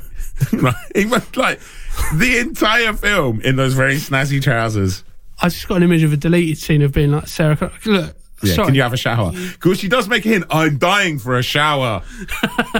Aren't aren't you? Yeah. Stinky. Listen, mate, you stink. You need to get in there. I've got a couple of bars of soap. Off you pop. You son of a bitch stole my pants. Yeah. Um. Yeah, next scene you see him, he's got a T-shirt from somewhere that's not explained. But um, yeah, I'm gonna go. No, ah, it's a toss-up for me between the tech noir scene for the reasons we just mentioned. It's such a satisfying, and I really like. I just like that Uzi nine millimeter. Wrong. I love that scene. What about you? Favorite scenes? It's a toss up between three. Okay. Uh, well, four technically. So, obviously, I mentioned the the uh, future flashback, which is a phrase that makes my head boggle every time I say it. Yeah. Where we see the the other Terminator storm through the camp. I think that's I love that. Uh, probably because that's the first thing I remember seeing from that film. Uh, I, l- I think the contrast between when the Terminator arrives in 1984 and when Kyle Reese arrives in 19, 1984, mm. I love that contrast of it being the Terminator. He's on his, he's, you know, he does that slow rise and then he slowly looks out over LA and, you know, that kind of calm, everything is efficiency. It's the least amount of movement to be efficient in killing and all of mm. that. And then you see Kyle Reese and everything, it looks like oh, everything hurts. you know, he's just, he just, you know, naked, falling on concrete. Mm-hmm. I've just slammed on the table. If you heard a big boom there, I'm really getting into this now. Uh, That's Yeah. like a, a load of foam across your end of the table. Sponge. Uh, yeah, that contrast, I love that contrast. I think it perfectly depicts the difference between machine and human. Yeah. uh, subtly as well. It's not in your face. Not overlaboured, I, I is it? think the only reason why potentially I picked it out is because I was looking for things to talk about, Hmm. as opposed to when we just, you know, most people just watch films, they just consume it and let say, it yeah, I like that, you, I didn't like that. Uh, and then finally, I think only because I know how it was filmed, and it's it's it makes me laugh every single time I watch it because it's it's genius and hilarious at the same time. So the scene where the Terminator is crushed in the hydraulic press, Yeah. and you get the you, "You're terminated, fucker." I love that line. Yes, that's right. I've sworn. We, we had ten minutes of you speaking about wangs for Christ's sake. Yeah, I'm not sure if that's going to make the cut either. but that you know that line from so there's the shot where you just see the the red light go out in the eye yeah. and i i love that shot one it looks cool and two because of how it was made so for anybody who doesn't know those two bits of so the top and the bottom of the hydraulic press are simply two bits of polystyrene spray painted silver Nice. and then to get that that smoky effect off camera, one of the tech hands it just has a cigarette on and he's just blowing smoke past the camera lens. Is that right? And as soon as you know that, it's so easy to spot. So going to watch that scene again. But yeah. it's genius because it's that thing of low budget filmmaking. You have to be innov- innovative. You can't Uh, necessity is the mother of invention. Exactly. You can't. Oh, we just pay for this to be to look better. Mm. You have to go, and you know, all. Uh, to be fair, there's so many miniatures in here that are really difficult to tell that they're miniatures. There's a couple of moments where you go, I mean, that's quite clearly, you know, forced perspective. Mm. Think, you know, but the you know the big truck explosion, Mm. that's all done on a on a one by six miniature. Right. Did you not know that? I'll be honest with you. I was watching that whole scene going, How did they, they, do they didn't have any money for this. And he's running over trees and they're going to blow it up. And that was as far as my thinking went with it. I was watching it going, Yeah, so money for this. So yeah, it's uh, and then my, I just tuned out because part of me was going, "Oh, we're going to get to the bit where he rises out of the flames in a minute." And as bad as Sinbad is, I love that. There's something about the looks on their faces when they look, and it's like dun dun dun dun, and up he comes, and he's limping a bit. You know what I mean?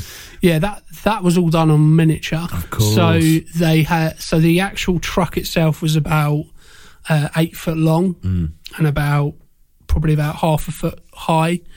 They rebuilt the entire area Mm. of wherever they were filming uh, with essentially big uh, like ten foot flats. Mm. Uh, painted it on. So you, you lit, there's you know some great behind the scenes footage of them just walking around with the with the truck as they're placing it down. Even even the way that they manage that to you know that make that explode. One of the tech guys he was saying about he he loves the idea of it being like a domino effect where everything is cause and reaction whereby most people just blow up a truck but he was like well okay well he puts the pipe bomb in the tube thing. I don't even know what that is but it doesn't seem particularly safe and you know complying with uh, industry standards for trucks. Yeah.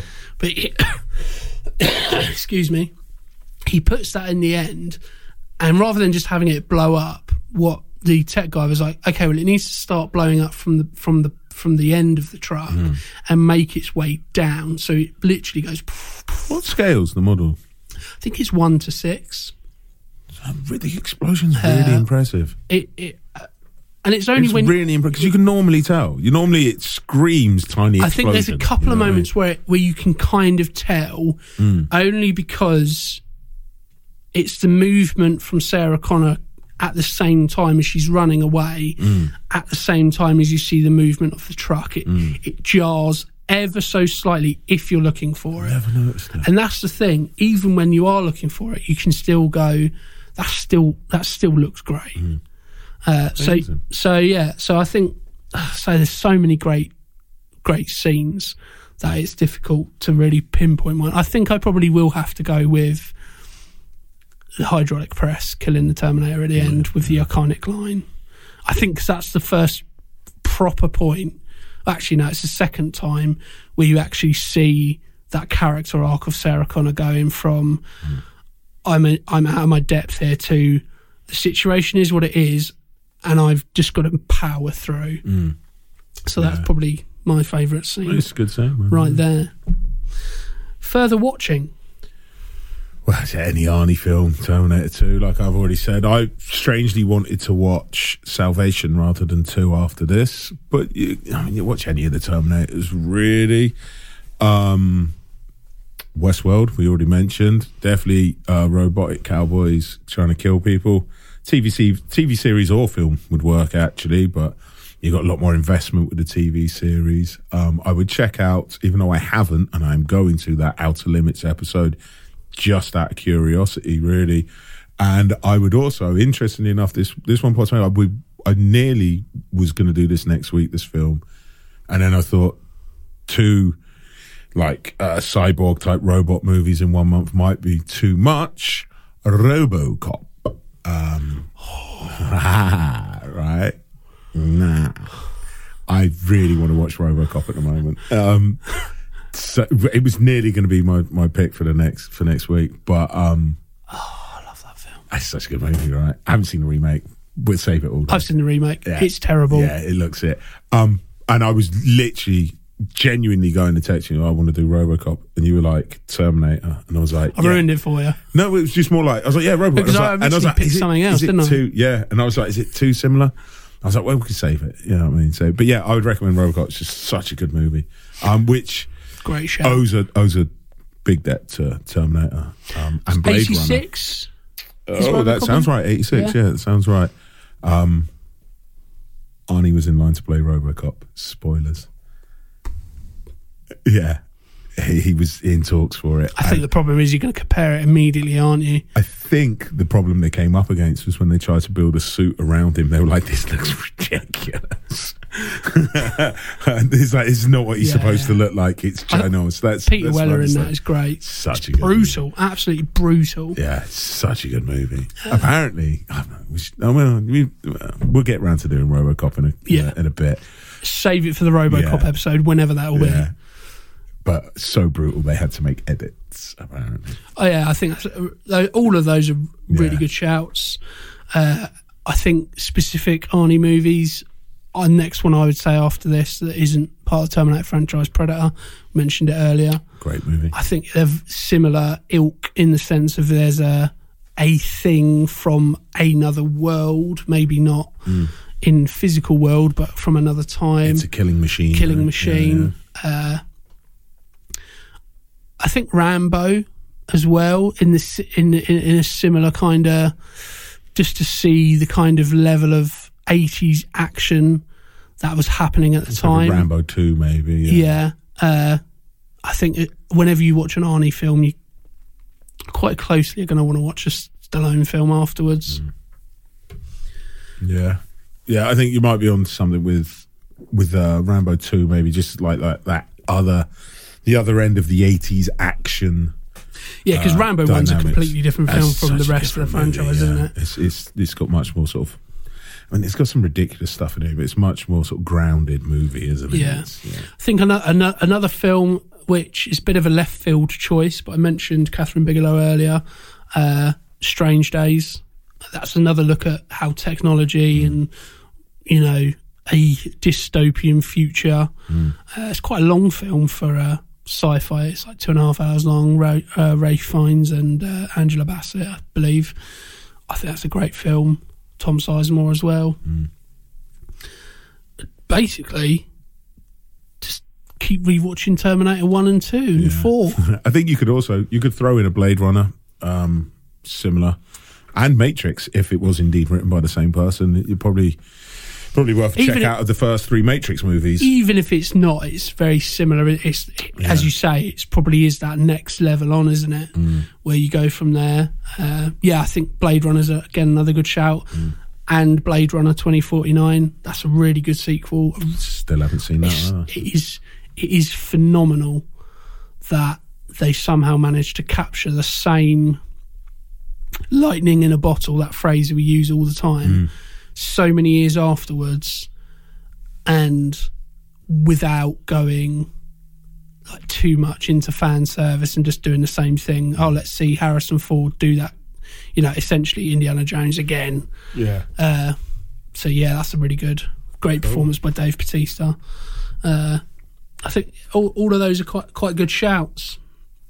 Anything we want to leave the listeners with as we come to the the end of our Terminator episode? Let's go back and watch Arnie's Dawn. Got nothing. There you go. That's getting edited out. I don't think it should. It's Ten minutes of pure humour. No, I think we covered it all. Yeah.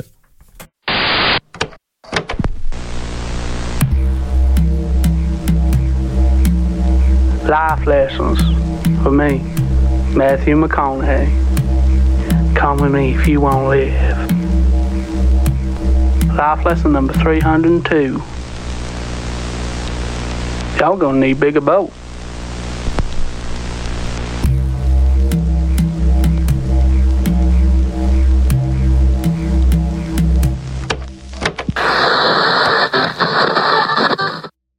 Once again, we say thank you to everyone for listening. We hope you had some laughs, learned a little something, and can't wait to come back for more. Don't forget to subscribe from wherever you get your podcasts, hit us up on some of our socials, and spread the word. I've been Ryan Etherington, he's been Jimmy Murphy, we've been Bury Our Bones With.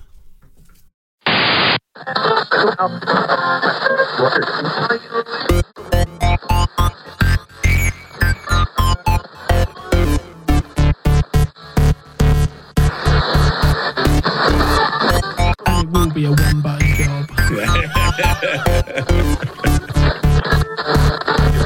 Boom, boom, boom, boom, toom, toom, toom. I, I have a terrible tendency to just about and record. But if you're talking, when we're, when we're doing it, I, I still find it slightly distracting. It's, it's a bit weird, but I think it's a bit weird. But I suppose Uh, maybe if you listen to this back, see if it sounds. Was like, I was like, I'm gonna have to stop it. you listen to it back, like, right. good job I observed that well, wasn't it?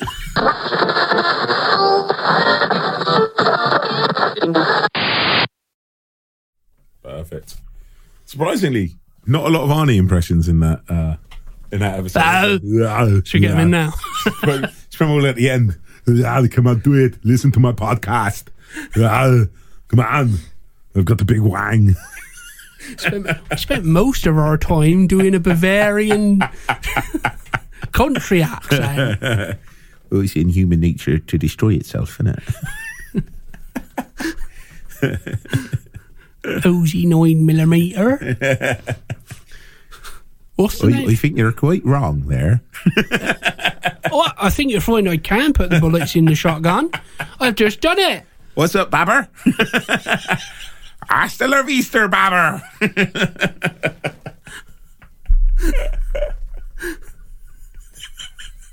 Oh, that's brilliant. I just, I think that's hilarious. That thought of people in Austria Just, yeah. It's Just being crazy, like- yeah, yeah. listen to him. He's a country boy. A killer machine from the future.